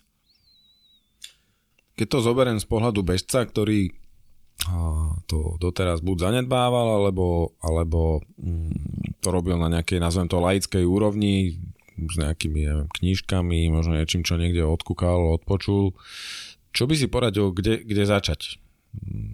Sú možno nejaké cvičenia, ktoré si tí ľudia vedia začať robiť e, doma, ako z toho času boli populárne plenky pre bežcov a rôzne nejaké iné takéto veci, ktoré sa dajú robiť, alebo je úplne najlepšie proste hneď nájsť si takého človeka ako si ty, aby prišiel a poradil. Samozrejme mať e, trénera vždy, keď ten tréner je nejaký overený, človek mu dôveruje, má nejaké skúsenosti, nejakú históriu, tak to je vždy to najlepšie, čo, môž, čo môžete mať, ale samozrejme stojí to peniaze, nie každý na to má peniaze, nie každý má čas na to, aby sa dohadoval s trénerom. Uh, ja to chápem, lebo som na tej istej, v podstate tým istým prechádzam ako, ako, ako atlet zase.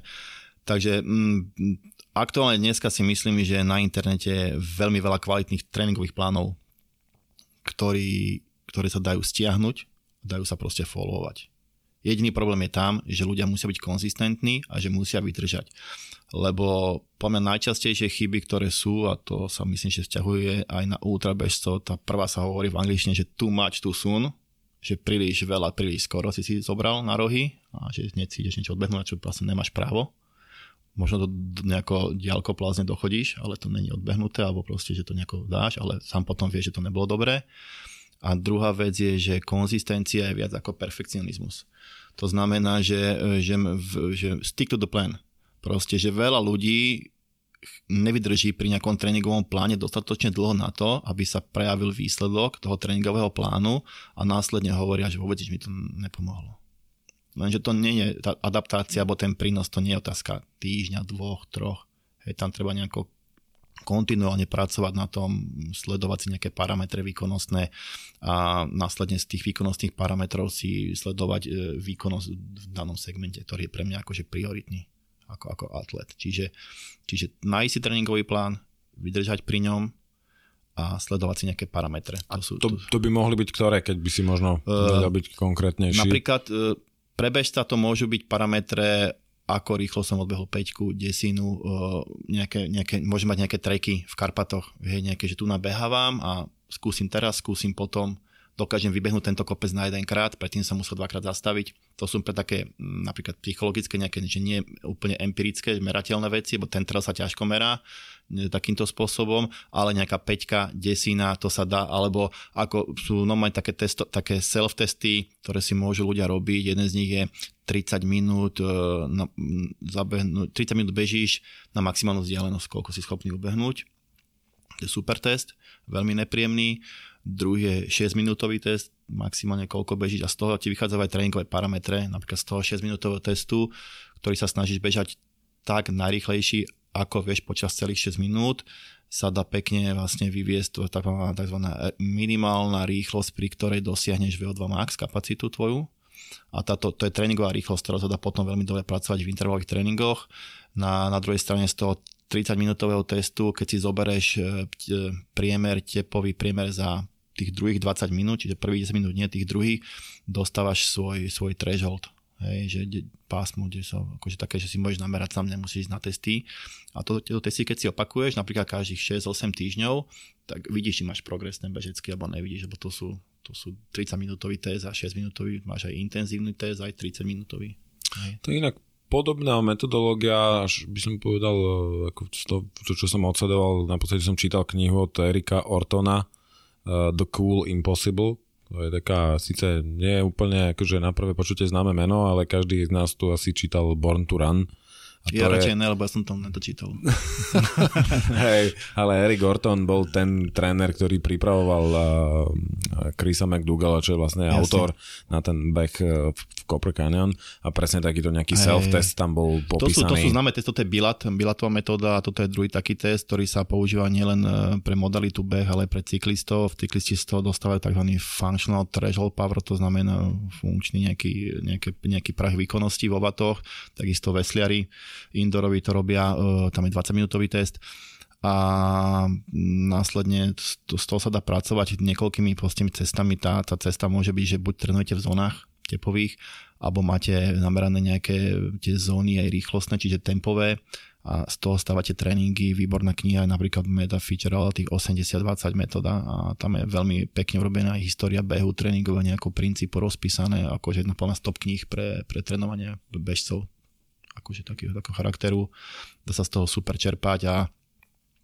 Tam sú aj perfektné tréningové, tréningové plány a behy rozdelené do viacerých e, typov, či už to je dlhý, pomalý, cruising, fast finish, intervalové uphilly a máš tam kategórie, máš tam, jak ich postupne skladať do seba, sú tam tréningové plány, ale je tam krásne vysvetlená tréningová história, že ako sa vlastne vyvíjalo trénovanie ako metodika, že ak sa na čo prichádzalo a že čo funguje a prečo a jak funguje ľudský mozog pri behu a to je super, to pre knihu odporúčam veľmi. A v rámci toho silového tréningu pre bežca dá sa povedať, že sú to nejaké vybrané partie, alebo trénuješ úplne všetko na tom tele, hej? Či sa proste zameriava, že neviem. Hej, teda... Základ, akože keď sa na to pozrieme úplne, úplne jednoducho, základ sú nohy, hej, bo bežíš po nohách to je super. Uh, druhá vec, čo nám, čo nám pri behu pracuje, sú ruky, páže pracujú, takže aj tam treba trošku vedieť na to niečo trénovať, aby tie ruky neboli unavené, hlavne keď používate paličky.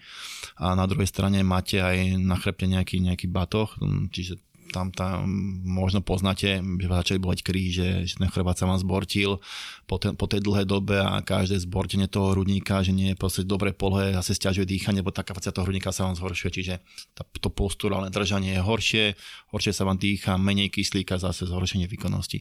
Takže ja si myslím, že je to také viac menej celotelový komplex s špecializáciou hlavne na tie nohy, a nohy by mali mať uh, tak, taký, také tri hlavné cieľy možno sila, uh, stabilita, to znamená vlastne prevencia zranenia, čiže stabilita. Čiže to sú nejaké balančné cvičenia? Nie balančné či úplne, ale skôr uniliterálne, to znamená, že jedna noha pracuje, druhá nie. Doskokové cviky, všelijaké pliometria. A tretia vec je silová vytrvalosť, to znamená vydržať pracovať nejakej výkonnosti čo najdlhšie.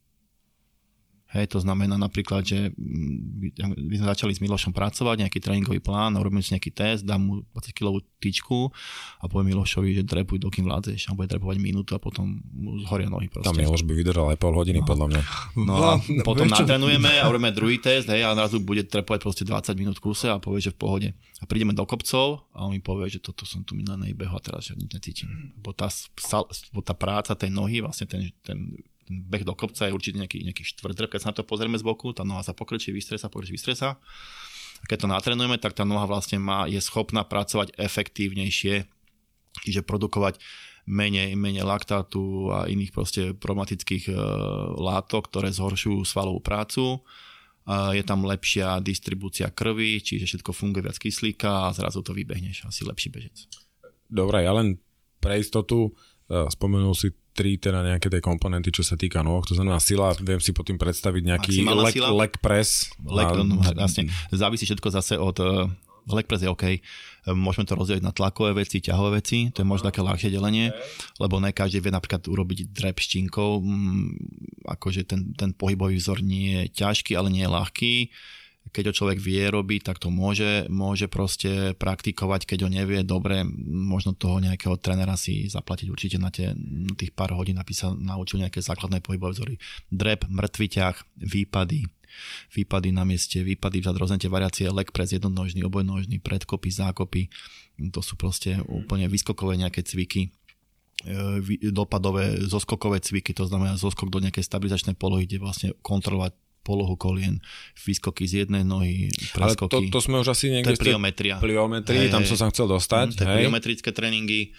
Uh, tá stabilita, tá stabilita to vlastne nastáva hlavne pri tých uniliterálnych cvikoch, to znamená, kde sa zapája aktívne jedna noha, nakoľko, alebo robiť cviky na jednej nohe, lebo vlastne tam udržiavate nejakú stabilitu a sa to vlastne posilňuje a tam sa to zlepšuje tá kontrola toho, toho, toho pohybového vzoru a silová vytrvalosť, to už môžu rôzne intervalové tréningy, crossfitové tréningy, tam, tam, tam tie metodiky je viacej, ktoré sa dajú použiť.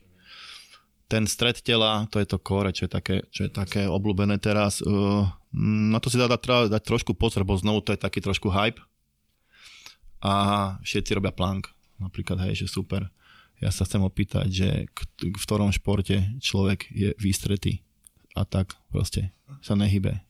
Hej Čiže reálna aplikácia tej, tej, toho plánku do nejakého reálne ti pomôže, je, je netaká, netaká úplne veľká. A je dobre napríklad e, mať napríklad ruky napríklad na, na lopte a vlastne vám to trošku stále hýbe a to telo sa musí stabilizovať, čiže e, taký ten plánk alebo tá stabilizácia stredu tela nastáva alebo posilnenie toho stredu tela alebo tých stabilizačných svalov nastáva aj pri cvičení ako je mŕtvý ťah drepčinkov na chrbte, bo tú činku držia na chrbte, ten trub vám musí držať, musíte správne nadýchnuť sa do tej brušnej dutiny, takisto pri mŕtvom ťahu.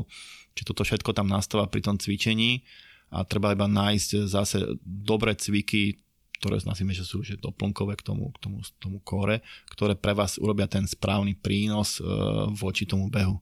Napríklad ja som, ja mám radšej robiť také rozumiem farmer volky, to znamená, že chodíš so závažím. Lebo tá chôdza je chôdza, to čo ty beháš, tak chodíš, máš závaže v jednej ruke, tým pádom, že to závaže iba na jednej strane, tak musíš ten trup dorovnávať, či už to máš vo vise, alebo to máš v polohe na hrudníku, alebo nad hlavou to závaže.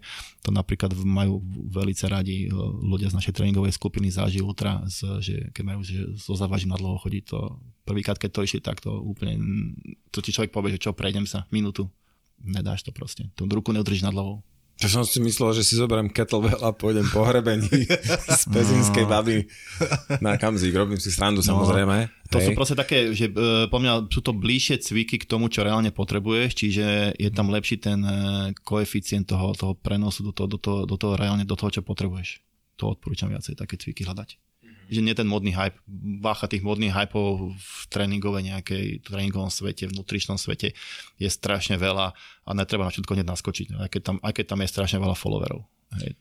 A jedného času, ja ešte Miloš, predsa sa spýtam, došli, keď sa bavíme o tých hypoch, strašne veľa knížiek typu uh, telo ako posilňovňa a, a tréning väzňa a podobne, z toho sa dá niečo načerpať? Určite áno, akože posilovanie s vlastnou, s vlastnou hmotnosťou, vlastným telom je super, ale nastáva tam jeden taký výrazný problém, že dokedy ťa tie vlastná hmotnosť stačí ako adaptačný podnet. Telo má jednoduchú vlastnosť, proste ono sa potrebuje adaptovať na, preto sa, preto športuješ, preto dokáže byť lepší, lebo telo sa adaptuje na to, že ho, že ho nejako provokuješ niečím, nejakým adaptačným podnetom, na ktorý nie je zvyknutý. A teraz do akej miery tréning s vlastným telom dokáže tento podnet ti dávať dostatočne silný na to, aby sa posúval a že keď už ten podnet nie je dostatočne silný, tam, kam si sa dostal, je, je to najlepšie, čo, čo, čo potrebuješ pre ten tvoj, či už to je beh alebo niečo iné. Hej. Či, či by sa nedalo ešte niečo viacej urobiť napríklad s nejakým protizávažím, s nejakou, či už to je kettlebell, alebo činka, alebo kladka, proste to je jedno keď si sa vyjadroval k tým, k tým hypom, z toho, čo ja vidím, ako ty komentuješ na, na, na Facebooku, či už rôzne nutričné, alebo, alebo také, takéto tréningové hypy, uh, si taký, povedal by som, zdravokritický voči mnohým, mnohým tým veciam. Takže existuje, dá sa povedať, alebo máš nejaké odporúčanie, tak ako to teraz povedal s tým plánkom, že plánk je pekná vec, môžete si merať, ako dlho vydržíte e, byť, byť v plánku, ale reálne to na váš šport asi nemáš taký veľký, veľký význam. Sú nejaké ďalšie takéto prehajpované veci, ktoré vidíš, že ľudia robia, ale nemajú možno až taký efekt? Ježi, toho je strašne veľa. Uh, uh, aktuálne uh, to, to, by, to je taká debata na dlho, že, že čo je, čo nie. To zase by sa museli konkrétne od prípade k prípadu baviť a zase aj v širšom kontexte, lebo to je celkový problém dnešnej doby, že ľudia vytrhávajú z kontextu veci, respektíve hovoria A a nepovedia B. Čiže ak nepovieme v širšom kontexte, že za akých podmienok to je hlúposť, alebo za akých podmienok to nemusí byť hlúposť a za akých podmienok je to v poriadku a prečo, tak e, je to stále o tom, že chcem si urobiť nejakú popularitu niekde alebo niečo byť zaujímavý alebo mať peknú fotku na Instagrame. Proste je to veľmi náročná téma a akože aj keď niekedy akože chalani sa na mne smejú, že ty si aký hejter. Ja hovorím, niekedy, niekedy hovorím pravdivé veci a niekedy sa snažím e, povedať informácie, ktoré sú a to je myslím, že asi ten najlepší prínos dať informáciu, ktorá, ktorá je a povedať, že toto sú fakty a toto nejako do toho nesedí. A keď to sedí, tak v tom kontexte aj napríklad môže byť na to nejaká štúdia, ktorá má nejakú štatistickú významnú hodnotu dosiahla, že je to super, že asi to je dobré, ale tá hodnota štatisticky významná môže byť, ale prakticky nepoužiteľná. To zlepšie napríklad to 0,1% proti skupine, im to štatisticky vyšlo, je to super, že to je lepšia metodika, ale reálne ten prínos je malý. A na druhej strane, keď sa nebavíme, uh, napríklad širší kontext pri, pri výžive aj pri trénovaní je napríklad časové kontinuum. V akom čase sa bavíme, že to niečo urobilo. Čo to bolo? Týždeň ste to merali, mesiac ste to robili, dva mesiace, rok? Bo tá adaptácia môže nastať v rôznom období a môže mať e, rôzne ako rôznu postupnosť. To najprv toto vznikne, potom toto, potom toto, potom toto. Čiže to je veľký problém akože tým, že to ľudské telo je také, taký dynamický systém, aký je. Ja by som ešte predsa len išiel k tomu, k tomu tréningu. Možno teraz, ako popísali sme si partie, ktoré sú pre bežca dôležité a asi ako sa na ne zamerať.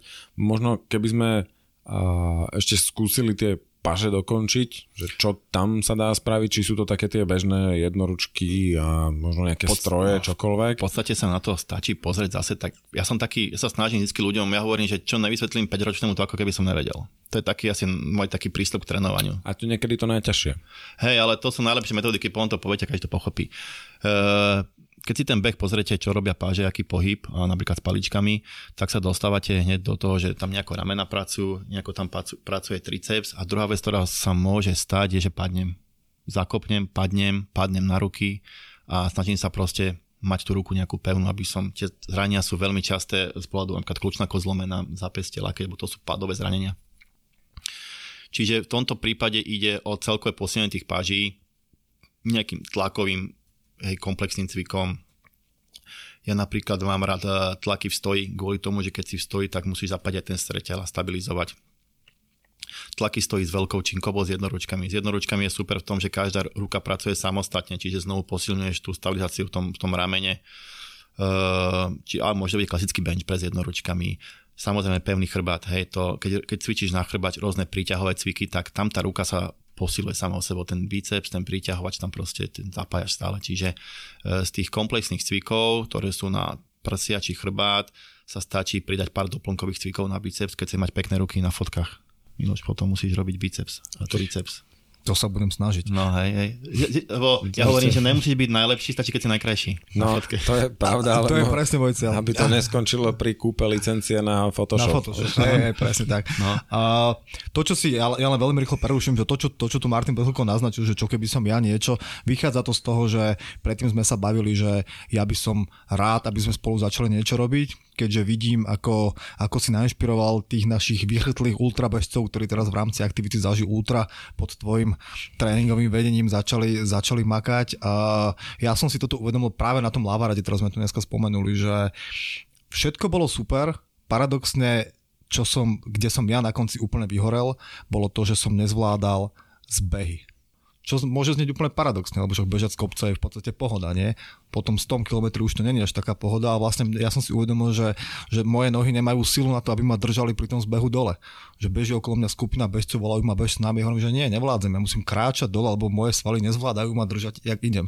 Čiže tá, ten nedostatok tej, tej, tej silovosti som pocitil ako keby na vlastnom tele. Čiže je toto príklad toho, že kde treba zabrať, aby... Určite áno, to je ako, že zbehy je úplne najkrajší príklad eh, na tom, kde človek pochopí, aký je slabý lebo je to určitý brzdný pohyb do toho svalu a tá excentrická sila je výrazne vysoká a preto aj tie zbehy sa trénujú tak, aby človek dával tie nohy pod sebou, mal menej strachu, len niekedy v tej únave to už nejde, proste si už unavený, tak ledva to tam nejako dáva, ešte nohy proste nefungujú, sú unavené.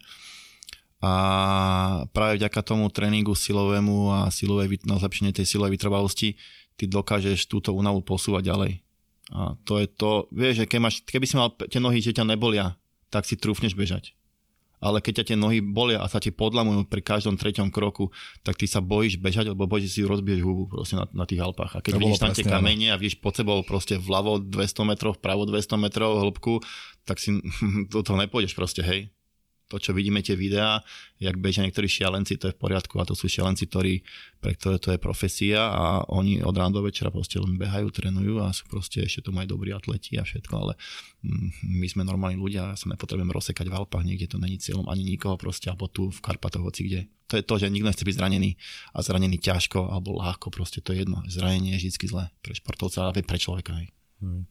Vieš povedať, e, kedy a v akej fáze tréningovej toho bežca, keď si to nejak skúsime rozmeniť na teda rok, Kedy teda, tomu teraz ľudia naberajú tú kapacitu a snažia sa behať pri nízkych tepoch a tak ďalej, to znamená v nejakej aerobnej zóne a tak ďalej, prejdú do nejakých intervalových tréningov, postupne do nejakého pretekového obdobia a zase nejakého útlmu a tak ďalej, že kedy ktoré z týchto súčastí toho silového tréningu nejak zaradiť? Samozrejme, čím si ďalej od nejakého toho Ačkového nejakého preteku, čiže toho bežecké, bavíme sa o bež, bežeckom preteku, tak čím si od neho ďalej, tak e, ty máš väčší priestor na tú všeobecnú prípravu, to nazvime. Čiže zlepšenie síly, kompozície tela a také také veci, lebo nepotrebuješ byť najlepší bežec v tom okamihu, ale potrebuješ si urobiť tú prípravu. Jak ty hovoríš, všetci začínajú s tou aerobnou kapacitou. Tak si môžeme predstaviť, že Uh, aerobná kapacita je tá vytrvalostná zložka a teraz urobme si nejakú aj silovú zložku, nejakú kapacitu, silovú kapacitu. Takže si to v tom danom, to je tej prípravnej časti, tam je ten priestor, kedy tomu môžeš venovať napríklad 3 tréningy týždenne. Následne prichádzaš uh, k intervalovým tréningom, a to ti už môže interferovať trošku s tým silovým tréningom, lebo telo v princípe nevie, že či bežalo alebo či drepovalo. Ten, ten intervalový tréning je vysoko intenzívny, čiže je tam tiež určitý vyšší stres, čiže sa to zaraďuje do ťažkých tréningov, čiže už musíš vedieť, rozdeliť si, že OK, dneska som mal vysoko, vysoko intenzívny intervalový tréning, tak zajtra nemôžem ísť ťažké drepy. Proste to, to je ťažký a ťažký tréning, to nemôžem robiť dva dní po sebe. Telo má iba jednu regeneráciu a musím potom vedieť už nejako to plánovať a viem, že keď som urobil vysoko intenzívny intervalový tréning, tak som si ten parameter tej síly alebo udržal. Ďakujem tomu, to, to je, podstate, to je podne taký, čo mi to udrží. A následne, keď kým sa viac blížiš tomu, k tomu, k tomu, tomu, tomu dňu, kedy máš ten konkrétny vlastne pretek, tak eh, tých silových tréningov môže byť výrazne menej a vždycky ten, každý ten parameter, sila, výbušnosť, kapacita a tak ďalej má nejaký, nejakú, my to voláme, že maintenance period, to znamená, že koľko ti vydrží. Čiže napríklad eh, stačí mi urobiť eh, maximálnu silu raz za 5 dní a viem, že o ňu neprídem Takže si nejako nastavím tak, že raz za 5 dní si spravím ťažké drepy. Hej, ak nechcem o ňu prísť vôbec. Ak chcem o ňu prísť trošku, tak spravím raz za 10 dní.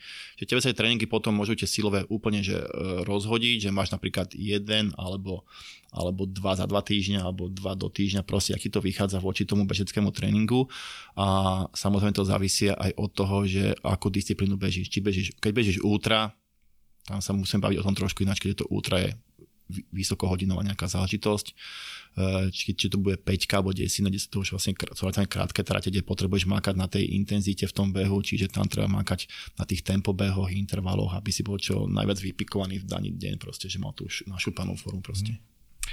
Čo ma vedie k otázke, existuje nejaký zásadný prístup k tréningu z tvojho pohľadu medzi ultrabežcami bežcami, nazvime to štandardnými, do, toho, do tej dĺžky maratónu mm-hmm. povedzme, a potom dneska veľmi populárny triatlon?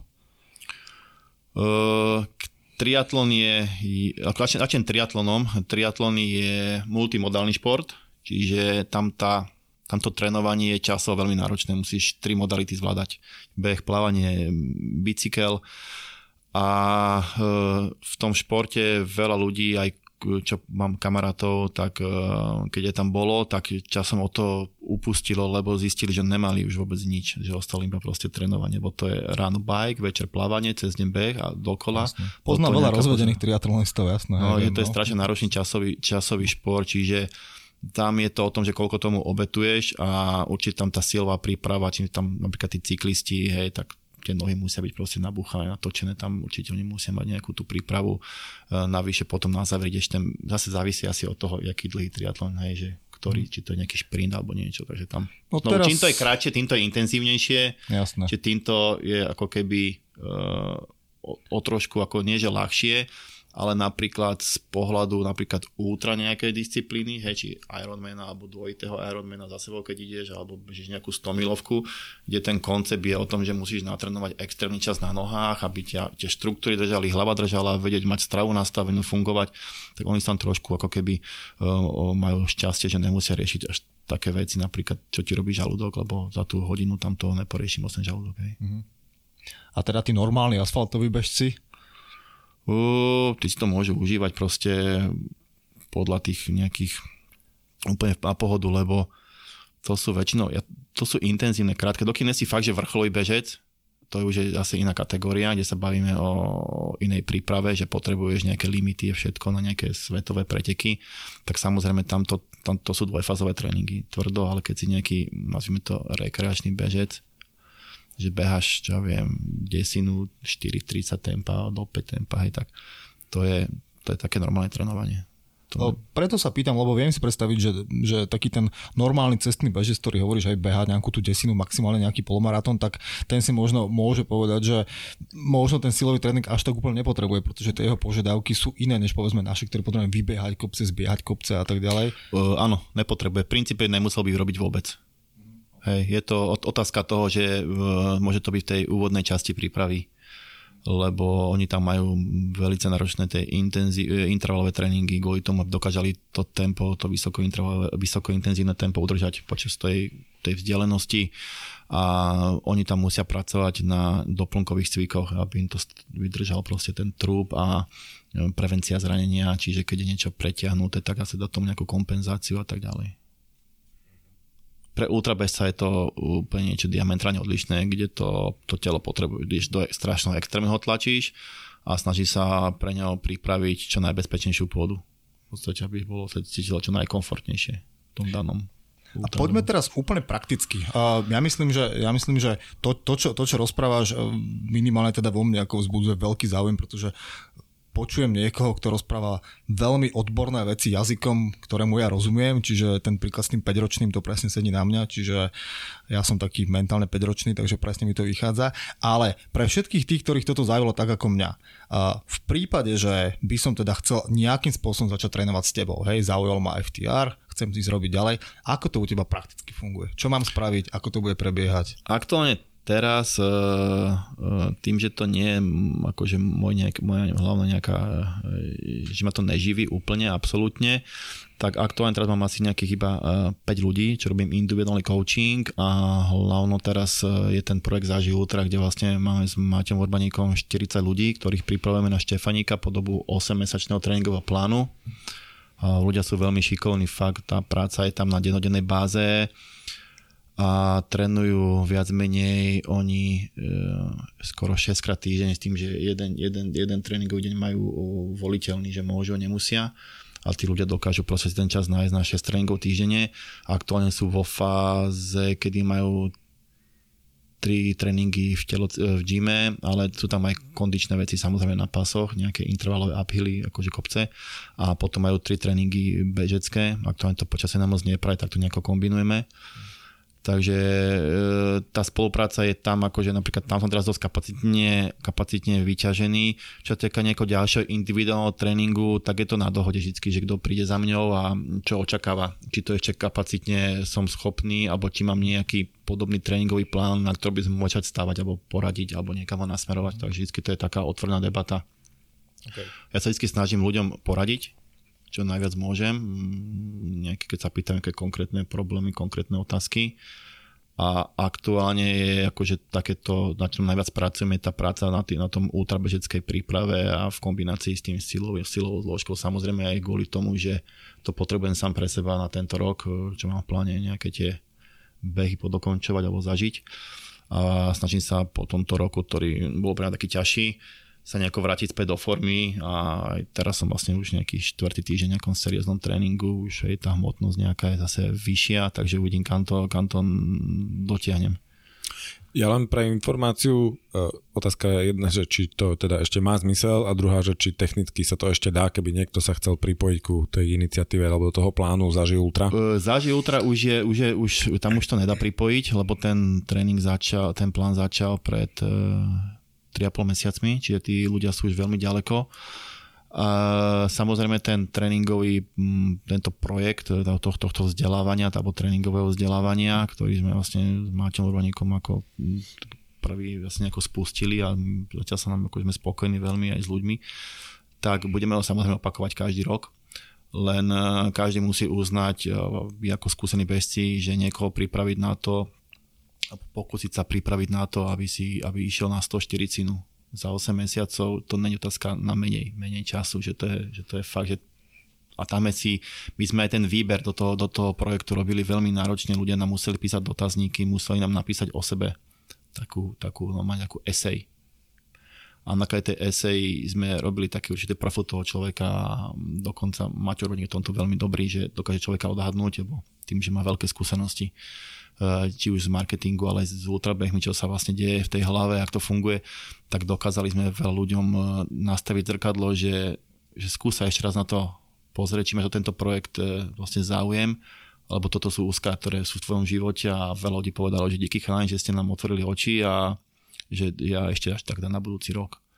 A niektorí, že OK, skúsim to aj tak. Proste, že veľmi sme sa snažíme byť taký dosť striktný a mm, ľuďom nastaviť takú tú pravú tvár, že žiadne. My sme nehľadali niečo, že poďme, urobme projekt a zarobme balík peňazí a hotovo. Pre mňa, pre mňa to bolo iba o tom, že správame niečo dobré a kde, kde sa proste všetky tie skúsenosti nejako dajú premietnúť ľuďom a navyše, že, buď, že ukážeme tým ľuďom, že čo to naozaj znamená trénovať podľa tréningového plánu, aké to má benefity, aby pochopili ten rozdiel medzi tým, bo tam väčšinou medzi nimi sú aj dobrí bežci, a aby pochopili ten benefit tej, toho, toho tréningového plánu, tej konzistencie a videli, že niekedy je menej viac a že ten progres prichádza proste tým, to, tým, tou systematickou, tou konzistentnou prácou a nie to, že dneska bežím 10, zajtra poviem 15, zajtra kamzik tisíc a potom čo si dám, také tie náhodné, že chalani, čo idete, idem s vami, že to nie je cesta, ako byť lepší kontinuálne.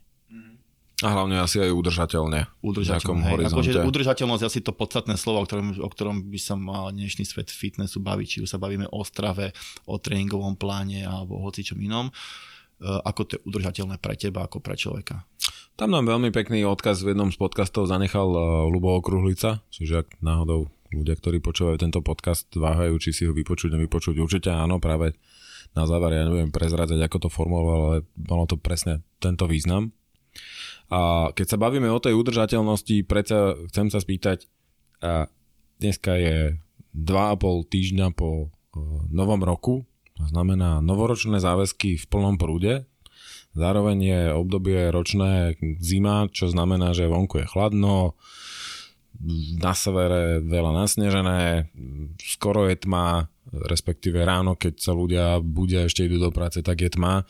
To sú všetko také mm, momenty, ktoré ako keby ľudí odrádzajú, ako keby znižujú tú motiváciu. Máš možno pár rád pre bežcov, športovcov, ako sa s tým vysporiadať, či už od nejakého nastavenia si toho cieľa, mentálneho nastavenia, nejakých typov, trikov, jak s tým zabojovať? U, určite áno, lebo dokonca som teraz tomu taký článok písal, síce bol to pre fitness komunitu článok, ale E, sme chceli práve riešiť, e, ako začať. A celkový ten problém tých novoročných predsavzatí je, že sú nereálne už na začiatku pre toho človeka. On si zrazu povie, že nový rok a budem behať každý deň. A predtým behával raz za dva týždňa a sa mu nechcelo, alebo robota, alebo rodina. A teraz povie, od dneska vstanem ráno o 5 a každý deň budem bežať 5 alebo desinu to je úplná hlúposť, lebo to je taká náročná zmena, že každý deň, tak ja hovorím, že ne, povedzme, povedzme začni reálne. Povedzme, že dvakrát do týždňa si schopný stať ráno o 5. Áno. Tak a je to pre teba normálny stav, alebo že musíš sa fakt, že nutiť, lebo stávaš normálne o 9. No, že to by som musel zase zmeniť si. Musíš zmeniť, že musím stavať inokedy a ešte ísť bežať. Proste to je príliš veľa Inokedy ísť spať. No, inokedy ísť spať. Tak hovorím, urob to ináč, že sprav to tak, že napísi do kalendára stretnutie, napríklad, že útorok a štvrtok na dve hodiny, ako keď chodíš do práce, alebo keď máš niečo, a to stretnutie bude s tebou samým. Fakt, že to, to, to je tvoj čas. Proste normálne, keby si mal s niekým stretnutie, tak si tam dve hodiny a vôbec to neriešiš tak teraz tie dve hodiny je stretnutie s teba, s tebou samým a choď behať alebo cvičiť. Začni takto, keď nevieš sa prinútiť. To je taký dobrý krok, že si vlastne vyhradíš ten čas reálne dopredu a vieš, že tam čas máš, máš nastavenú voči tomu robotu, voči tomu rodinné povinnosti, ak máš nejaké. Samozrejme, že sa môže stať, že to nefunguje. Sú dní, že proste ostaneš dlhšie v práci, ale je to jeden deň. Je to lepšie pokaziť jeden deň raz za čas, ako mať na reálnych 5 dní, proste, z ktorých už v druhom týždni sú iba dva. Čiže vždy začať menšími, menšími zmenami, ktoré sú pre teba udržiavateľné nejakým, že je to pre teba že akceptovateľné, respektíve čo najbližšie tomu, čo, čo, čo robíš doteraz. To je taký prvý dobrý krok, že, že hneď veľké, veľké sústo. Druhá vec je, oh, keď som behával v lete, to som behával 20 alebo tak, tak nie teraz, oh, dám ti teraz 15 nezmysel. Znovu, skačeš do objemu, ktorý pre teba vôbec není teraz uh, normálny, ani pre tvoje telo.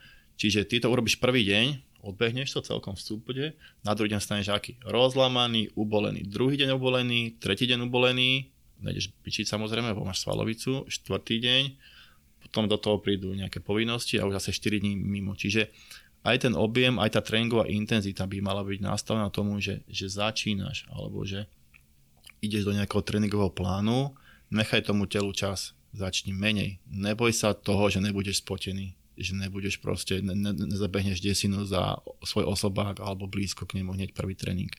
To tréning, tréning je od slova trénovať, to nech si ľudia konečne uvedomia. Tréning není od slova dosávať maxima. To sa nedá proste. To žiaden športovec vrcholový nerobí, že na tréningu lame pr svoje. To sa robí na pretekoch. Hej, keď sa stane na, na, na tréningu, je to super, ale to nie je cieľom tréningu. Tréning má presne predpísaný svoj vzor, čo je cieľom a cieľom tréningu je dať taký tréningový podnet, aby som bol lepší. Nie, aby som ukázal na tréningu, že som najlepší. Hej. Takže to si ľudia musia uvedomiť, že to, to je to, že menej je viac v tomto prípade toto, mi, toto čo hovoríš, mi, mi veľmi pripomína v jednom z podcastov nášho obľúbeného ultra športovca Richa Rolla, pred nejakým časom, môžeme to potom linknúť pod, pod podcastom, mal rozhovor s autorom, ktorého meno samozrejme si nepamätám, o, o autorom knihy o o zvykoch. Hej, o tom, že ako naše zvyky utvárajú to, čo chceme ako keby dosiahnuť. A on tam hovoril presne to isté, čo, čo teraz spomínaš ty, že, že veľa ľudí si dá nejaký cieľ, ktorý je v princípe nereálny, hej, len kvôli tomu, že z nejakej eforie, nový rok alebo niečo podobné. A tým, že ten cieľ je veľmi maximalistický, tak tým pádom oveľa ľahšie sa z neho dá spadnúť, pretože sa nevieš ho dosiahnuť. Hej. To znamená, že on v podstate hovorí o tom, že tak ako si hovoril ty, podstatná je konzistencia a to, že snažím sa ako keby, respektíve nemá byť cieľom to, že idem ubehnúť maratón, ale že cieľom má byť to, že ja som človek, ktorý beháva. To znamená, že ja si dvakrát do týždňa idem behať a nie, že idem odbehnúť čo najviac. To znamená, že musím sa držať v tom, v tom stave, kde som stále schopný konzistentne dlhodobo tú vec robiť, pretože potom pokiaľ vypadnem, o tom aj hovorí Manatoko po researchu, ktorý hovorí, že pokiaľ raz vypadneš, že raz to ako keby porušíš, tak tvoja vôľa ešte stále ako má schopnosť sa k tomu vrátiť. Ale pokiaľ si nastavíš 5 dní po sebe tréning, 2 dní to preženeš a potom už 3 krát sa nezúčastníš, takže tvoja vôľa k tomu vrátiť sa je oveľa nižšie, ako keď tu prerušíš iba jeden krát. Čiže presne ako hovoríš po ty. Po slovensky dá povedať, že cesta je cieľ. Tak, dá povedať. tak. A druhá podstatná vec, čo, je, čo si ľudia musia uvedomiť, že že ak je tvojim akože jediným cieľom proste nejaký jeden deň, kde máš ísť behať, ale to je jeden deň v roku a ty nevieš, čo sa stane, ty môžeš ochorieť, ty sa môžeš zraniť a teraz príde ten deň a ty zrazu nemôžeš ísť na ten beh a čo, teraz ti zrúti celý svet?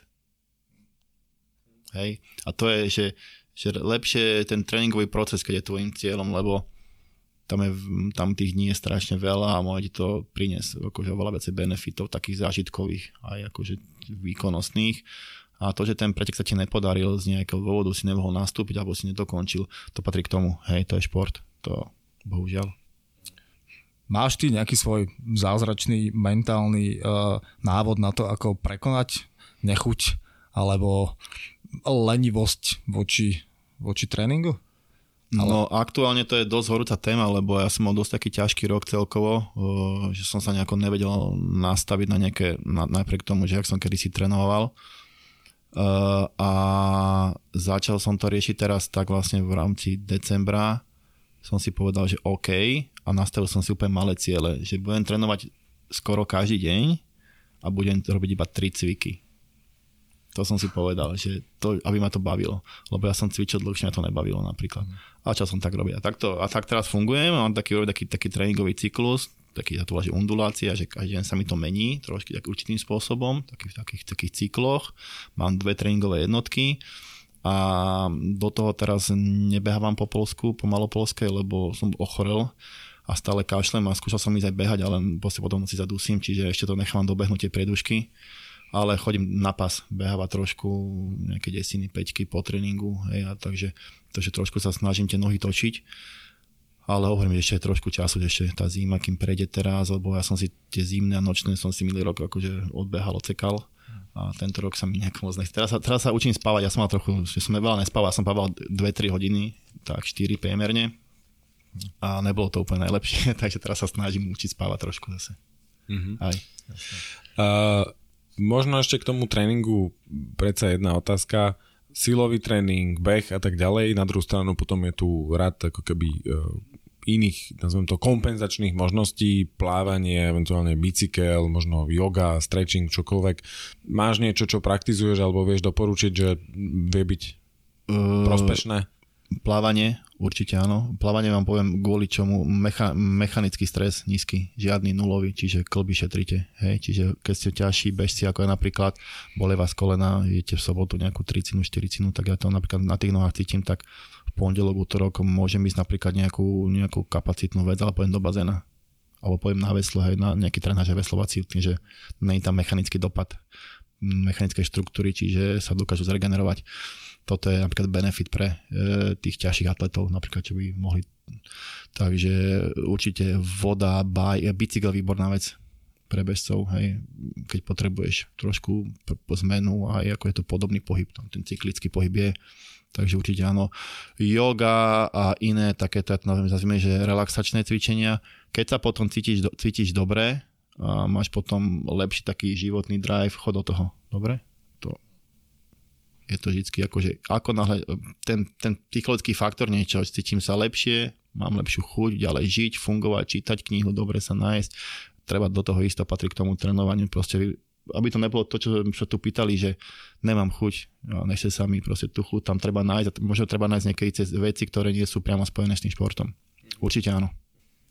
Super. A toto je presne ten typ dialogu, ktorý máme radi, že čím dlhšie sa rozprávame, tým viacej otázok to otvára. Bohužiaľ nemôžeme tu sedieť ďalšie 4 hodiny, ani ľudia by nechceli 4-hodinový podcast počúvať, takže myslím, že tie veci ohľadne tréningu sme v celku slušne pokryli, a keď určite, určite otvorili ďalších x otázok. Každopádne vôbec sme sa nedostali k veciam okolo stravy, okolo doplnkov výživy a tak ďalej. A to práve kvôli tomu, že tak dobre sme sa porozprávali o tom tréningu. Čiže určite spolu natočíme pokračovanie, pokračovanie tohto podcastu, ktorý by sme sa snažili zafokusovať hlavne teda na, na, na, na, na stravu, a na to, ako, ako správne teda uh, buď stravou samotnou hydratáciou alebo doplnkovými prostriedkami podporiť vlastne uh, svoj športový výkon. Čiže túto oblasť máme pokrytú. Skús nám teda ty povedať e, všetci tí, ktorí, ktorých teraz to, čo si hovoril, zaujalo, kde ťa môžu nájsť, e, kde môžu čítať tvoje články, kde môžu zistiť, čo, čím sa zaoberáš a tak ďalej.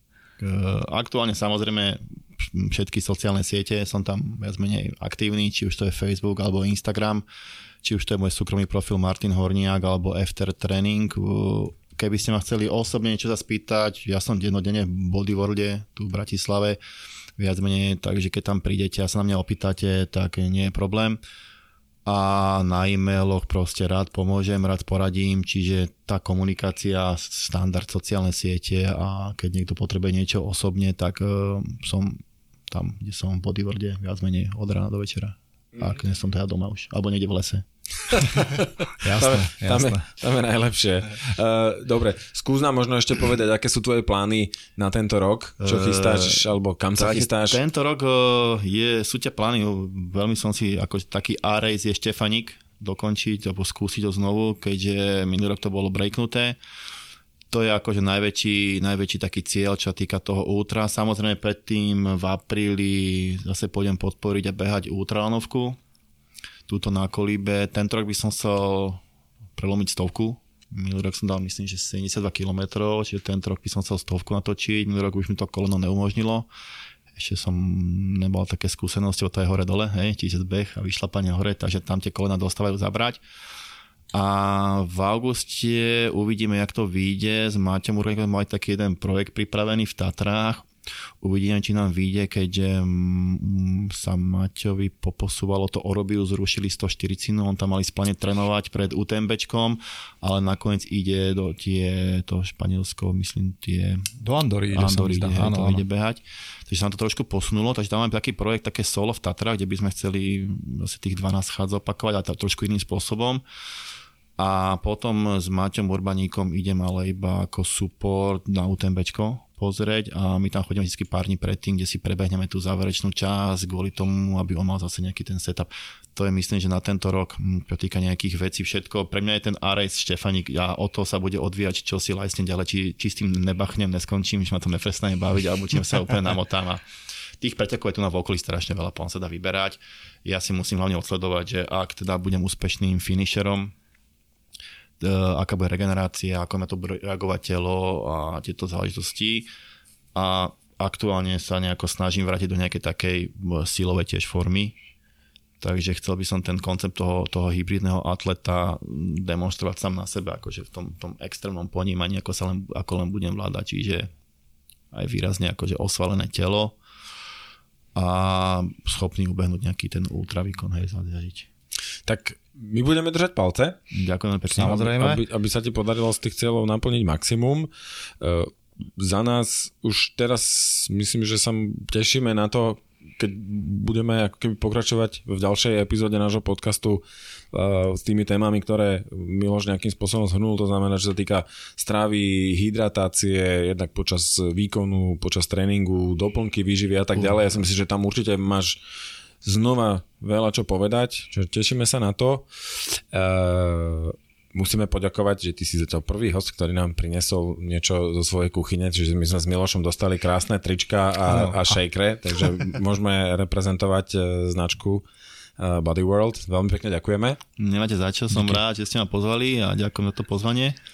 Samozrejme tých tým je, tém, tém je veľa a keď nejaká bude, ktoré budem môcť niečo povedať, tak rád prídem a porozprávam informácie, ktoré, som, ktoré mám, ktoré som získal.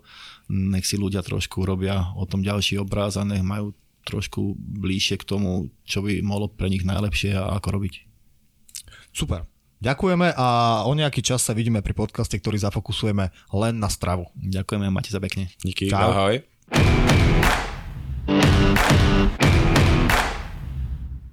Počúvali ste podcast Štartovacia čiara, v ktorom vám Miloš a Mišo prinášajú inšpiratívne príbehy zaujímavých osobností.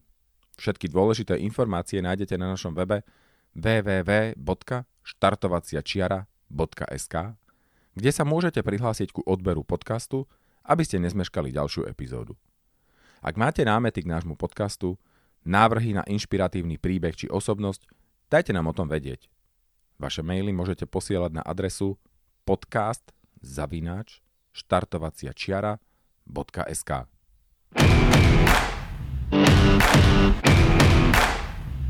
Podcast Štartovacia čiara vám prináša coworkingový priestor HubHub. HubHub je pre nás ideálne miesto pre natáčanie, pretože vieme využiť ich komfortnú zasadačku, pozvať našich hostí, v kľude sa s nimi porozprávať a stráviť čas v príjemných priestoroch. Samozrejmosťou je, že tu môžeme parkovať autom či bicyklom, alebo si dopriať dobrú kávu. HubHub je miesto, ktoré ocení freelancer, startup alebo rastúca firma, ktorá nechce mať starosti s vlastným priestorom, ocení dizajn interiéru a kvalitné služby. Nesmieme však zabudnúť aj na množstvo eventov a hlavne komunitu ľudí, ktorých heslom je nikdy neprestať rásť.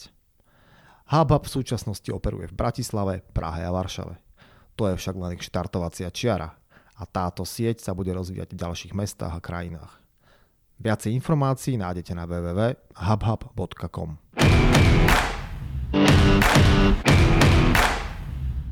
Ak hľadáte dovolenkovú destináciu na Slovensku, máme pre vás tip. V lone prírody šťavnických vrchov, nedaleko Banskej šťavnice je ukrytý moderný a štýlovo zariadený Antošíkov majer. Je to ideálne miesto pre rodinný pobyt, relax v prírode alebo aktívne zážitky pre turistov, bežcov či cyklistov. Strávte svoj čas na mieste, kde na vás príroda šepká tisícom hlasov. Viac informácií a online rezervácie nájdete na www.antošíkovmajer.sk